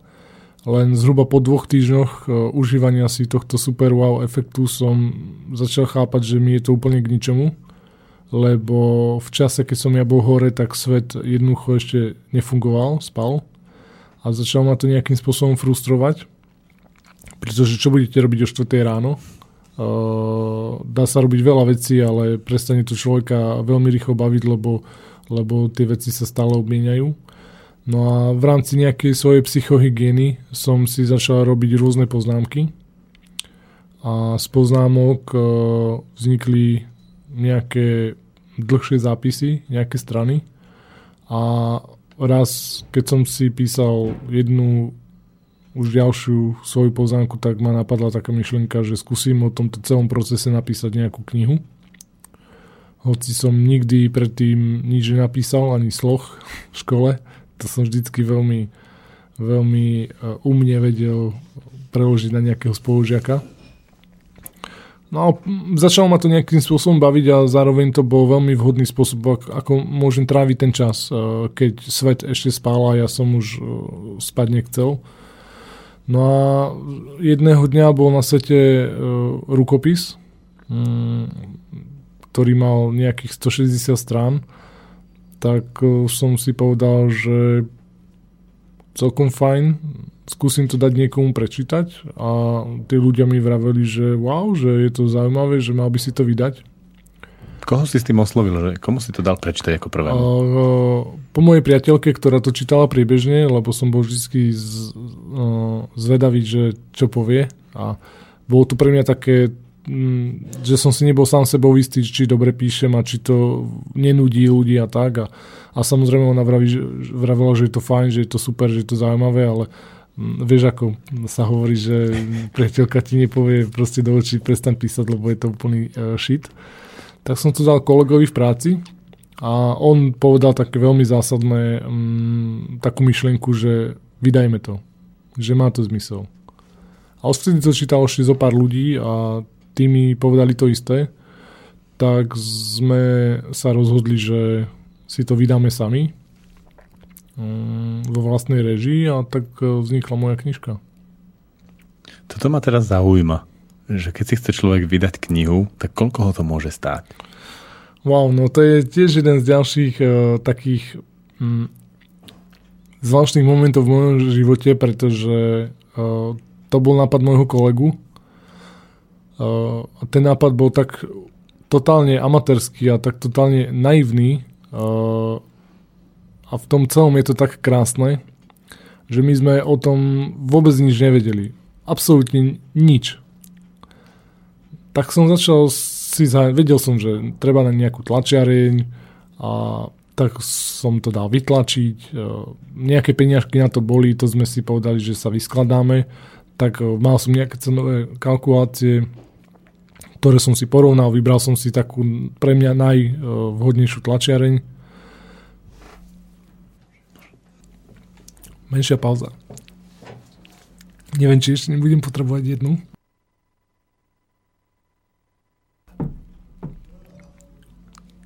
Mm, takže to ešte raz vyskúšam so svojimi uh, hlasivkami, ktoré ma trošku zrádzajú.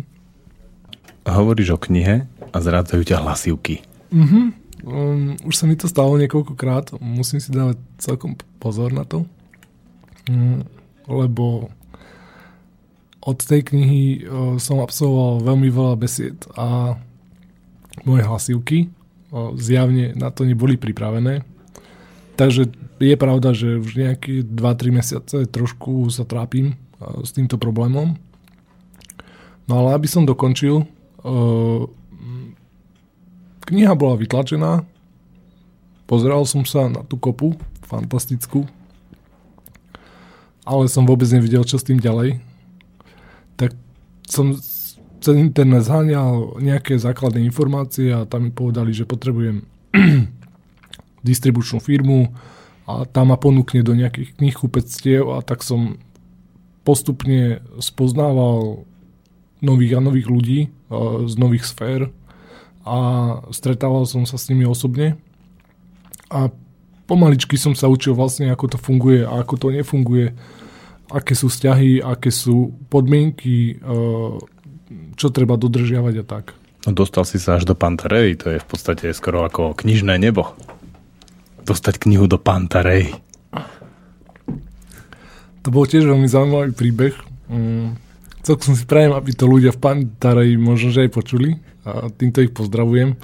Lebo treba povedať, že tam som stretol jedných z najúžasnejších ľudí v celom tom mm, kolose knižnom alebo knižnom trhu keď som prišiel zase tak úplne naivne, som si dohodol stretnutie priamo, priamo v Pante, že ja by som si teda rád zaplatil reklamu v celej sieti knihkupectiev.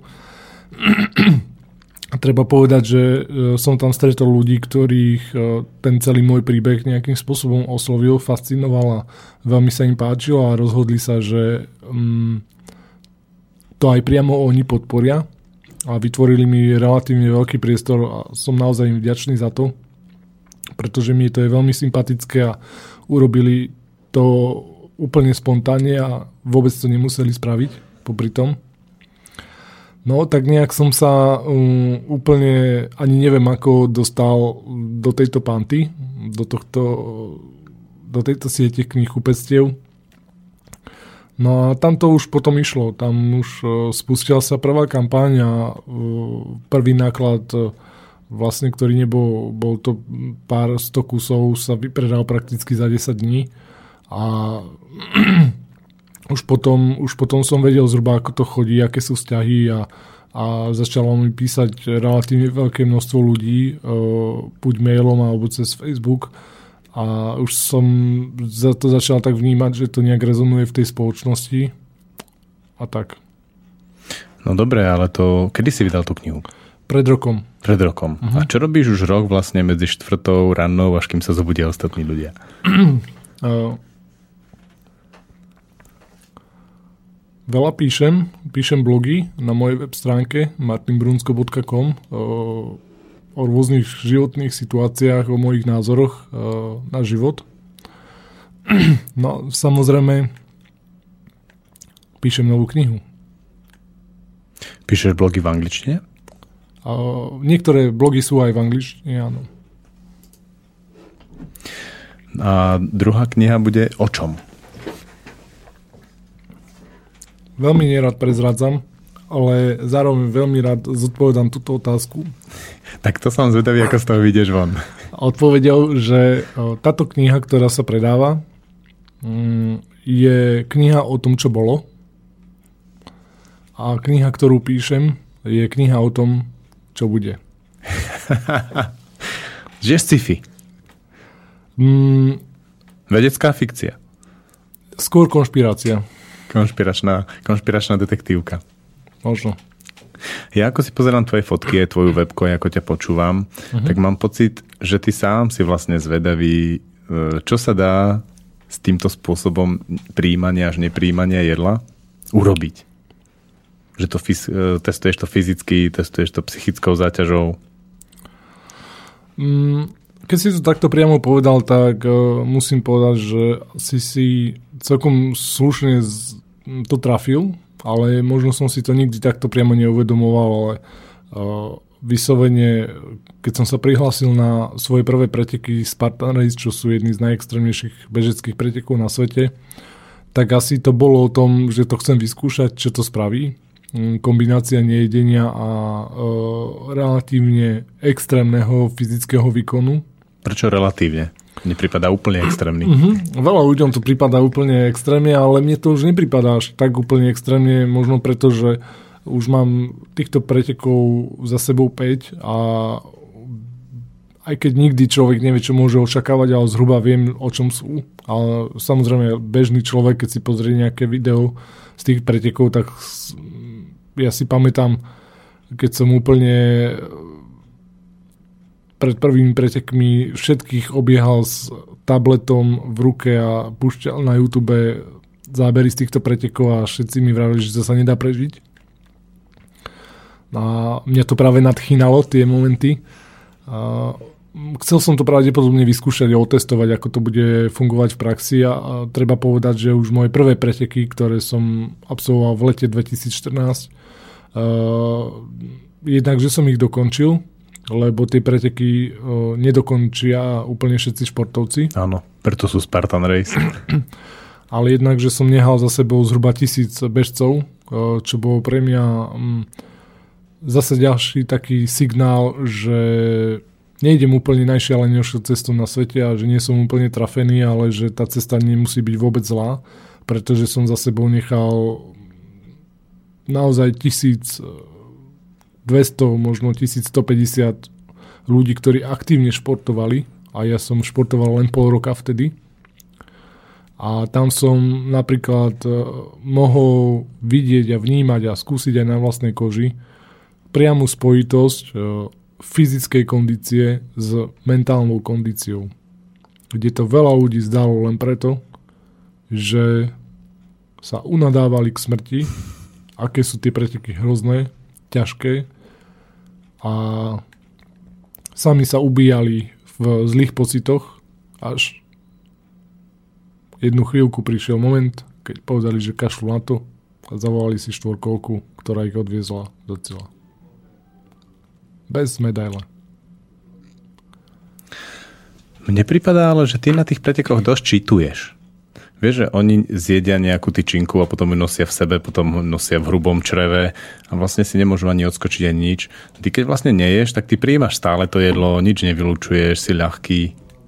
Podľa mňa, keď sa toto rozšíri po svete, tak bude špecifická kategória. Že pránici a tí ostatní na jedle. Mm, to je. Je, je, je, je, to, je to úplne reálne, pretože ja sa trošku vyhýbam ako tej kategórii, že pránici. Um, je to nejaká ďalšia škatulka, v ktorej... Ako tí vegetariáni. Áno, v ktorej ja osobne nechcem byť. Uh, Ja som, ja som ja a chodím si po tomto krásnom úžasnom svete a je mi tu naozaj fajn. A to je to, čo robím a to, čo chcem.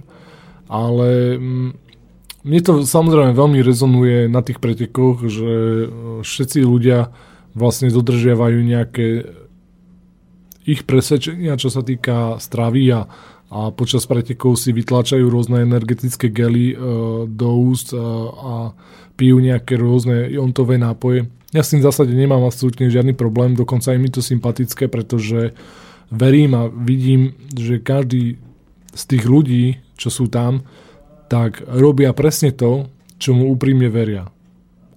A oni ak veria, že na tej trati v ťažkej chvíľky im pomôže vytlačenie energetického GU do úst a sú o tom naozaj presvedčení, tak je to podľa mňa v absolútnom poriadku a tak to má byť. Je to ich presvedčenie a naozaj tým ľuďom som vždycky tak v duchu poprial, že aby im to pomohlo, aby im to naozaj dalo tú silu. To, s čím som bol o niečo menej stotožnený, je, keď som videl, ako ten papierik v tom lese hodili bez najmenších problémov na zem. To je už to, s čím som nebol úplne OK. Ale zase som si povedal, že mm, som rád, že nemusím konať tak ako oni, že nekonám tak ako oni a že mm, tá úcta k tej prírode mi to jednoducho nedovoluje, aby som niečo také urobil. Ale ak chce, sa chce niekto nejak pripravovať proteínovo, cez nejakú stravu, cez nejaké gely energetické a verí tomu, je s tým úplne OK, nech to všetko proste absolvuje. Je to podľa mňa vtedy najlepšej pohode. Ale ja som si povedal, že pôjdem inou cestou. A zatiaľ sa cítim fajn, mám 5 e, pretekov za sebou a e, v každých z tých pretekov som skončil zhruba v strede štartového pola, e, čo je pre mňa celkom dobrý výsledok, Vzhľadom na to, že predtým som nikdy v živote nešportoval a fajčil som viac ako krabičku denne a mal 107 kg, tak je to pre mňa tako celkom akože OK výsledok.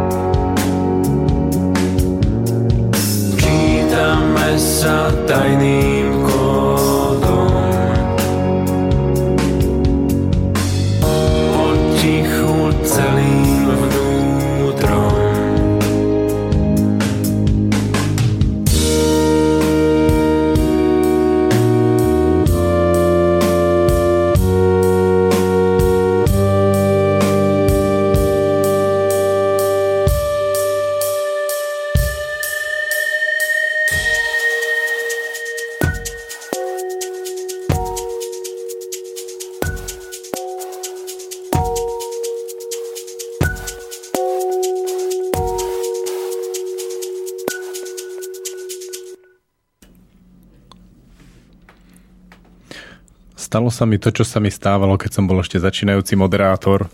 Teraz už mám 3 ročnú kariéru za sebou. A to je, že cez prestávku rozviniem zaujímavú tému s hosťom, ktorá by bola úplne super na mikrofón. Tak skús rozvinúť. Uh, chcel by som sa ťa spýtať, či si náhodou nedostal ponuku od nejakých médií na prezentovanie svojej knihy, ktorú si odmietol a prečo? Je takto. Dobre, uh, celkom treba povedať, že úplne nepripravený scenár.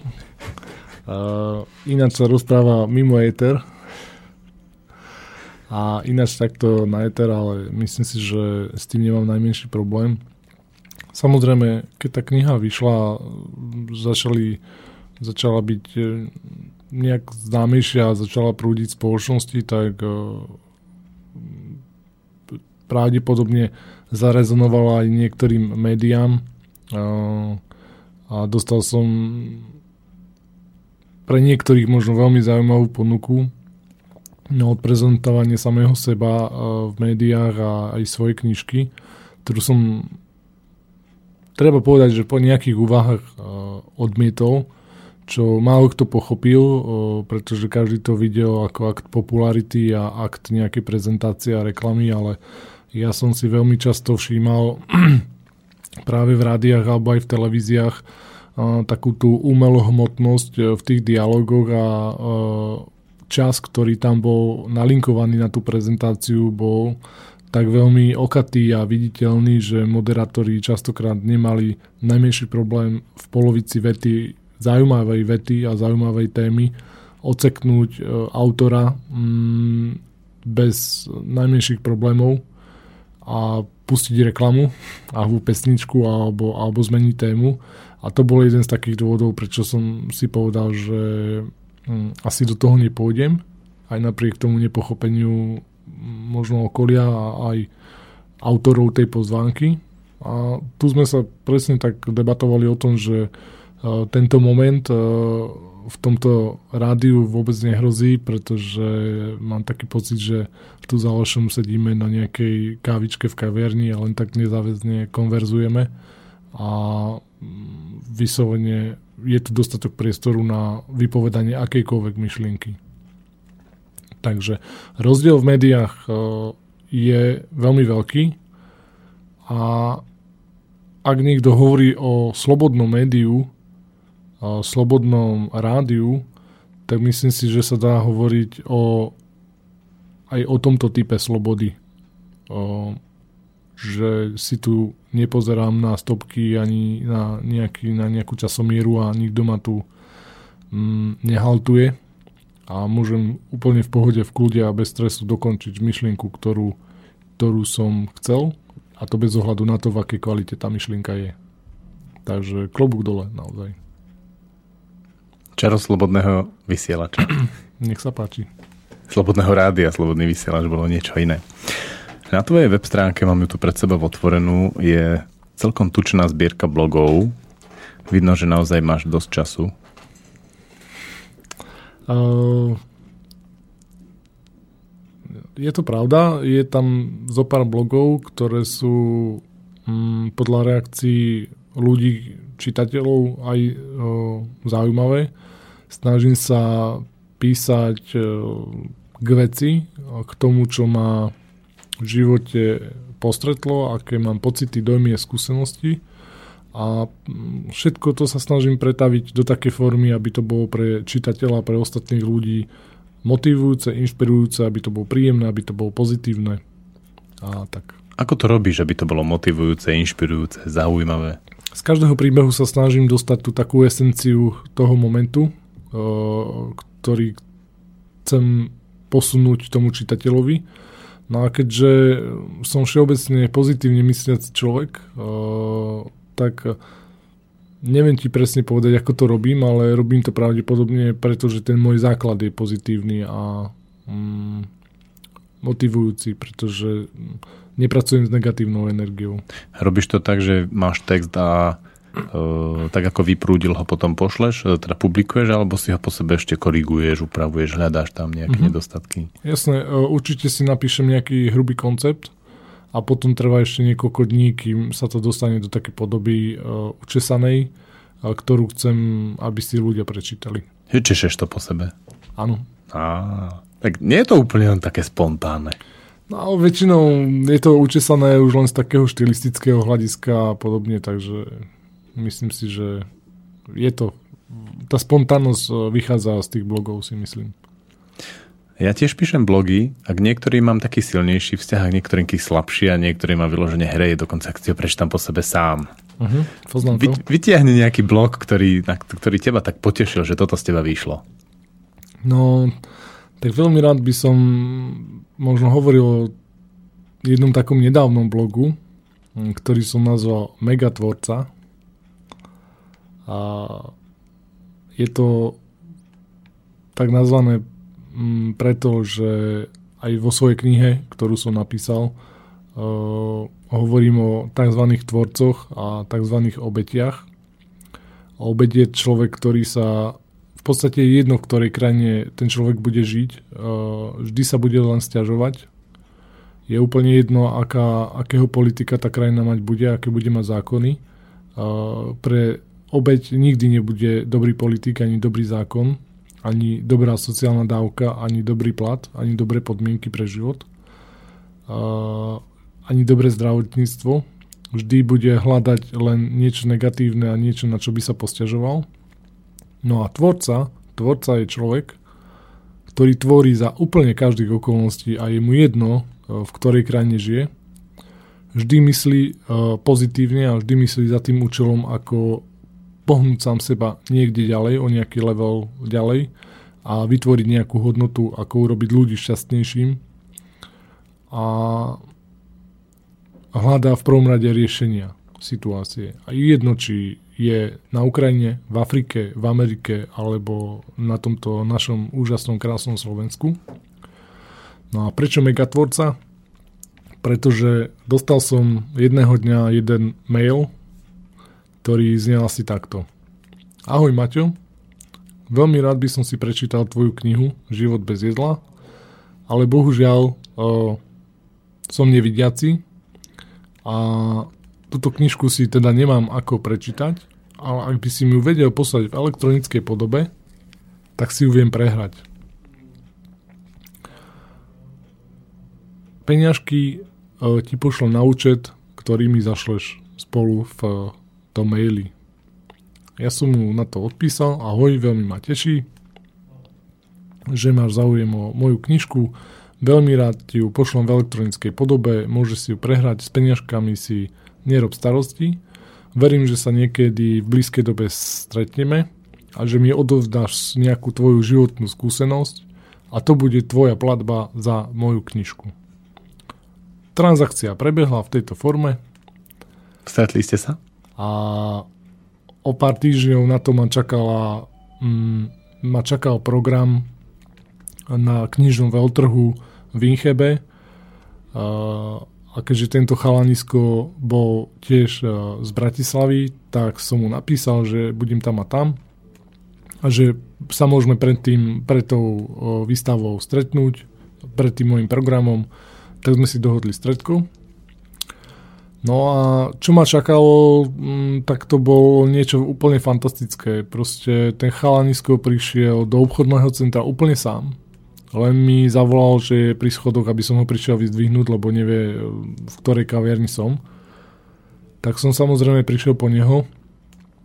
a uh, začal mi rozprávať svoj životný príbeh, uh, kedy ako 12-ročný prišiel zrak, čo bolo pre mňa úplne fascinujúce, lebo, lebo on prišiel o zrak uh, na začiatku puberty, ale rozprával o tom úplne spontánne a rozprával o tom, uh, ako sa chcel veľmi naučiť po anglicky, uh, pretože uh, išiel s kamarátom do kina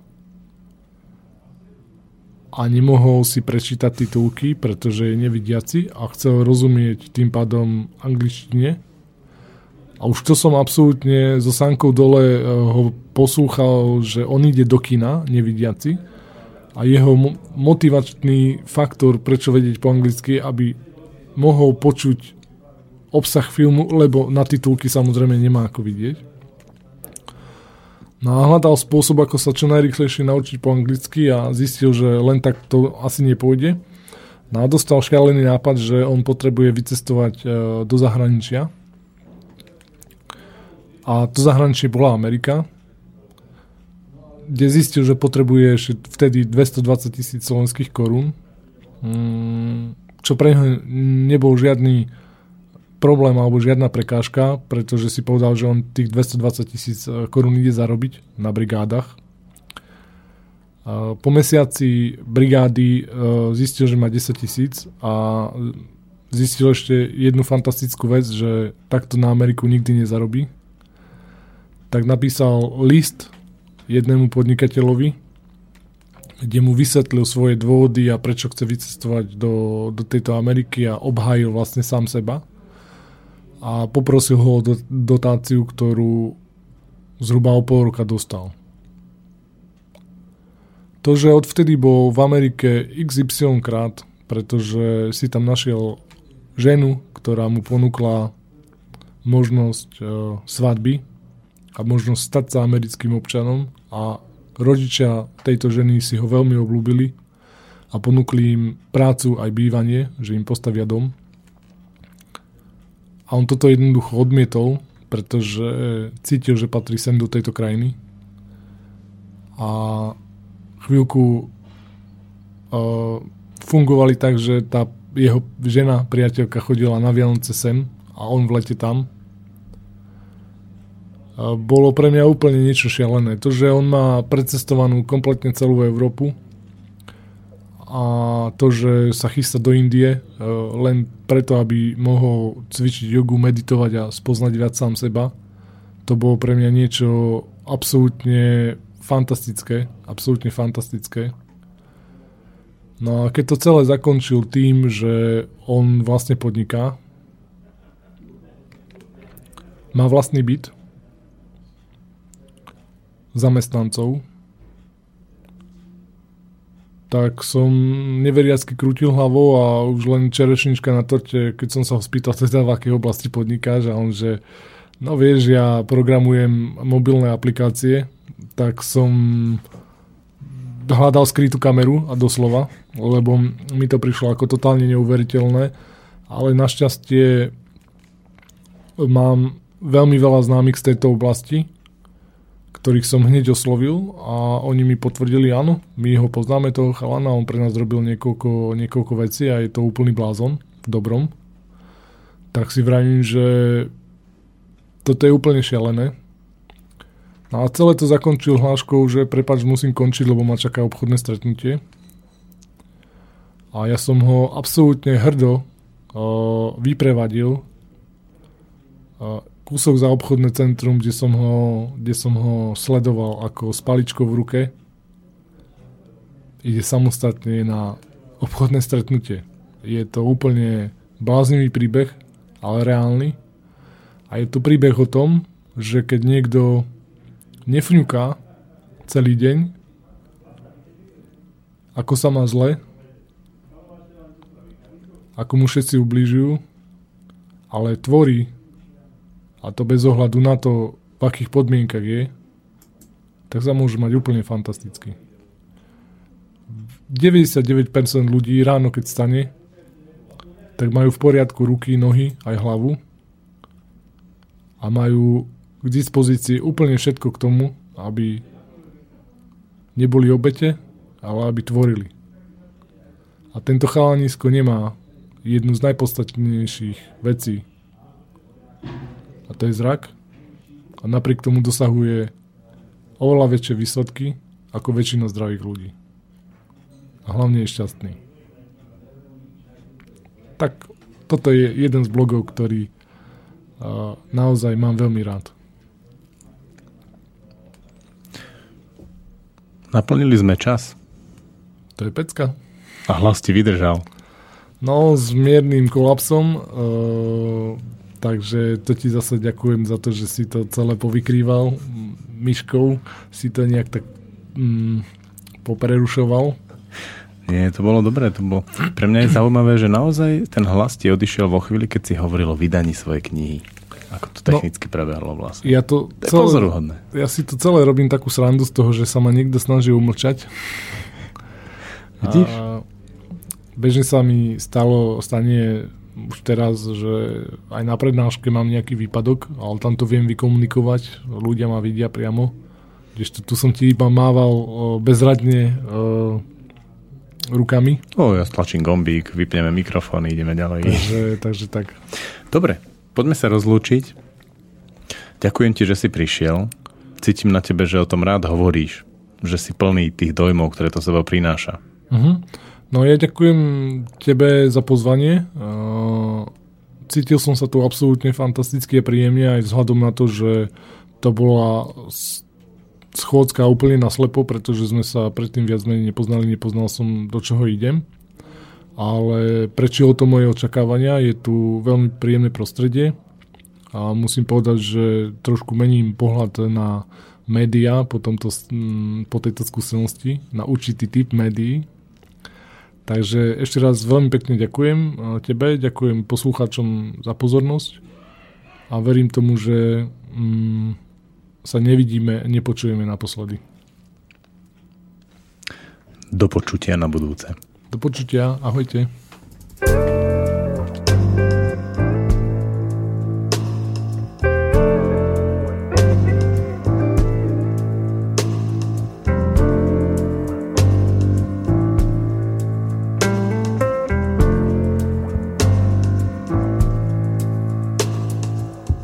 nosí moju tvár.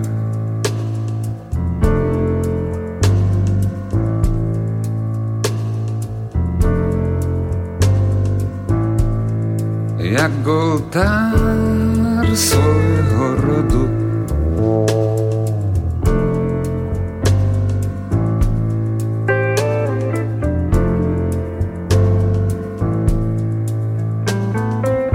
Syn nosí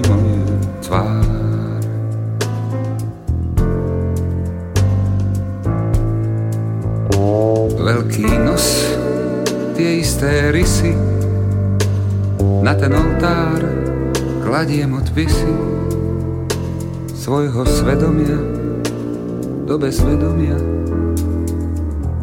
nosí moju tvár.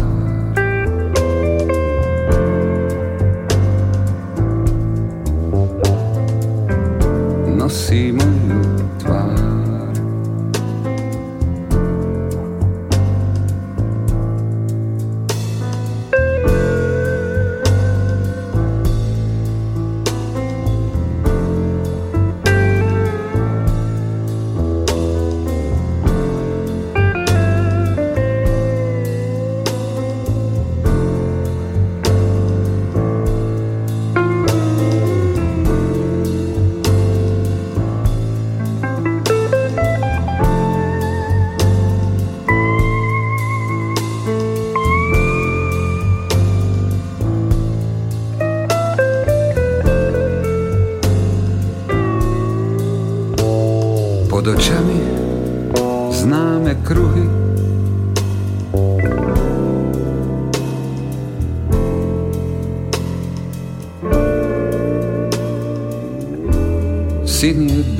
jeden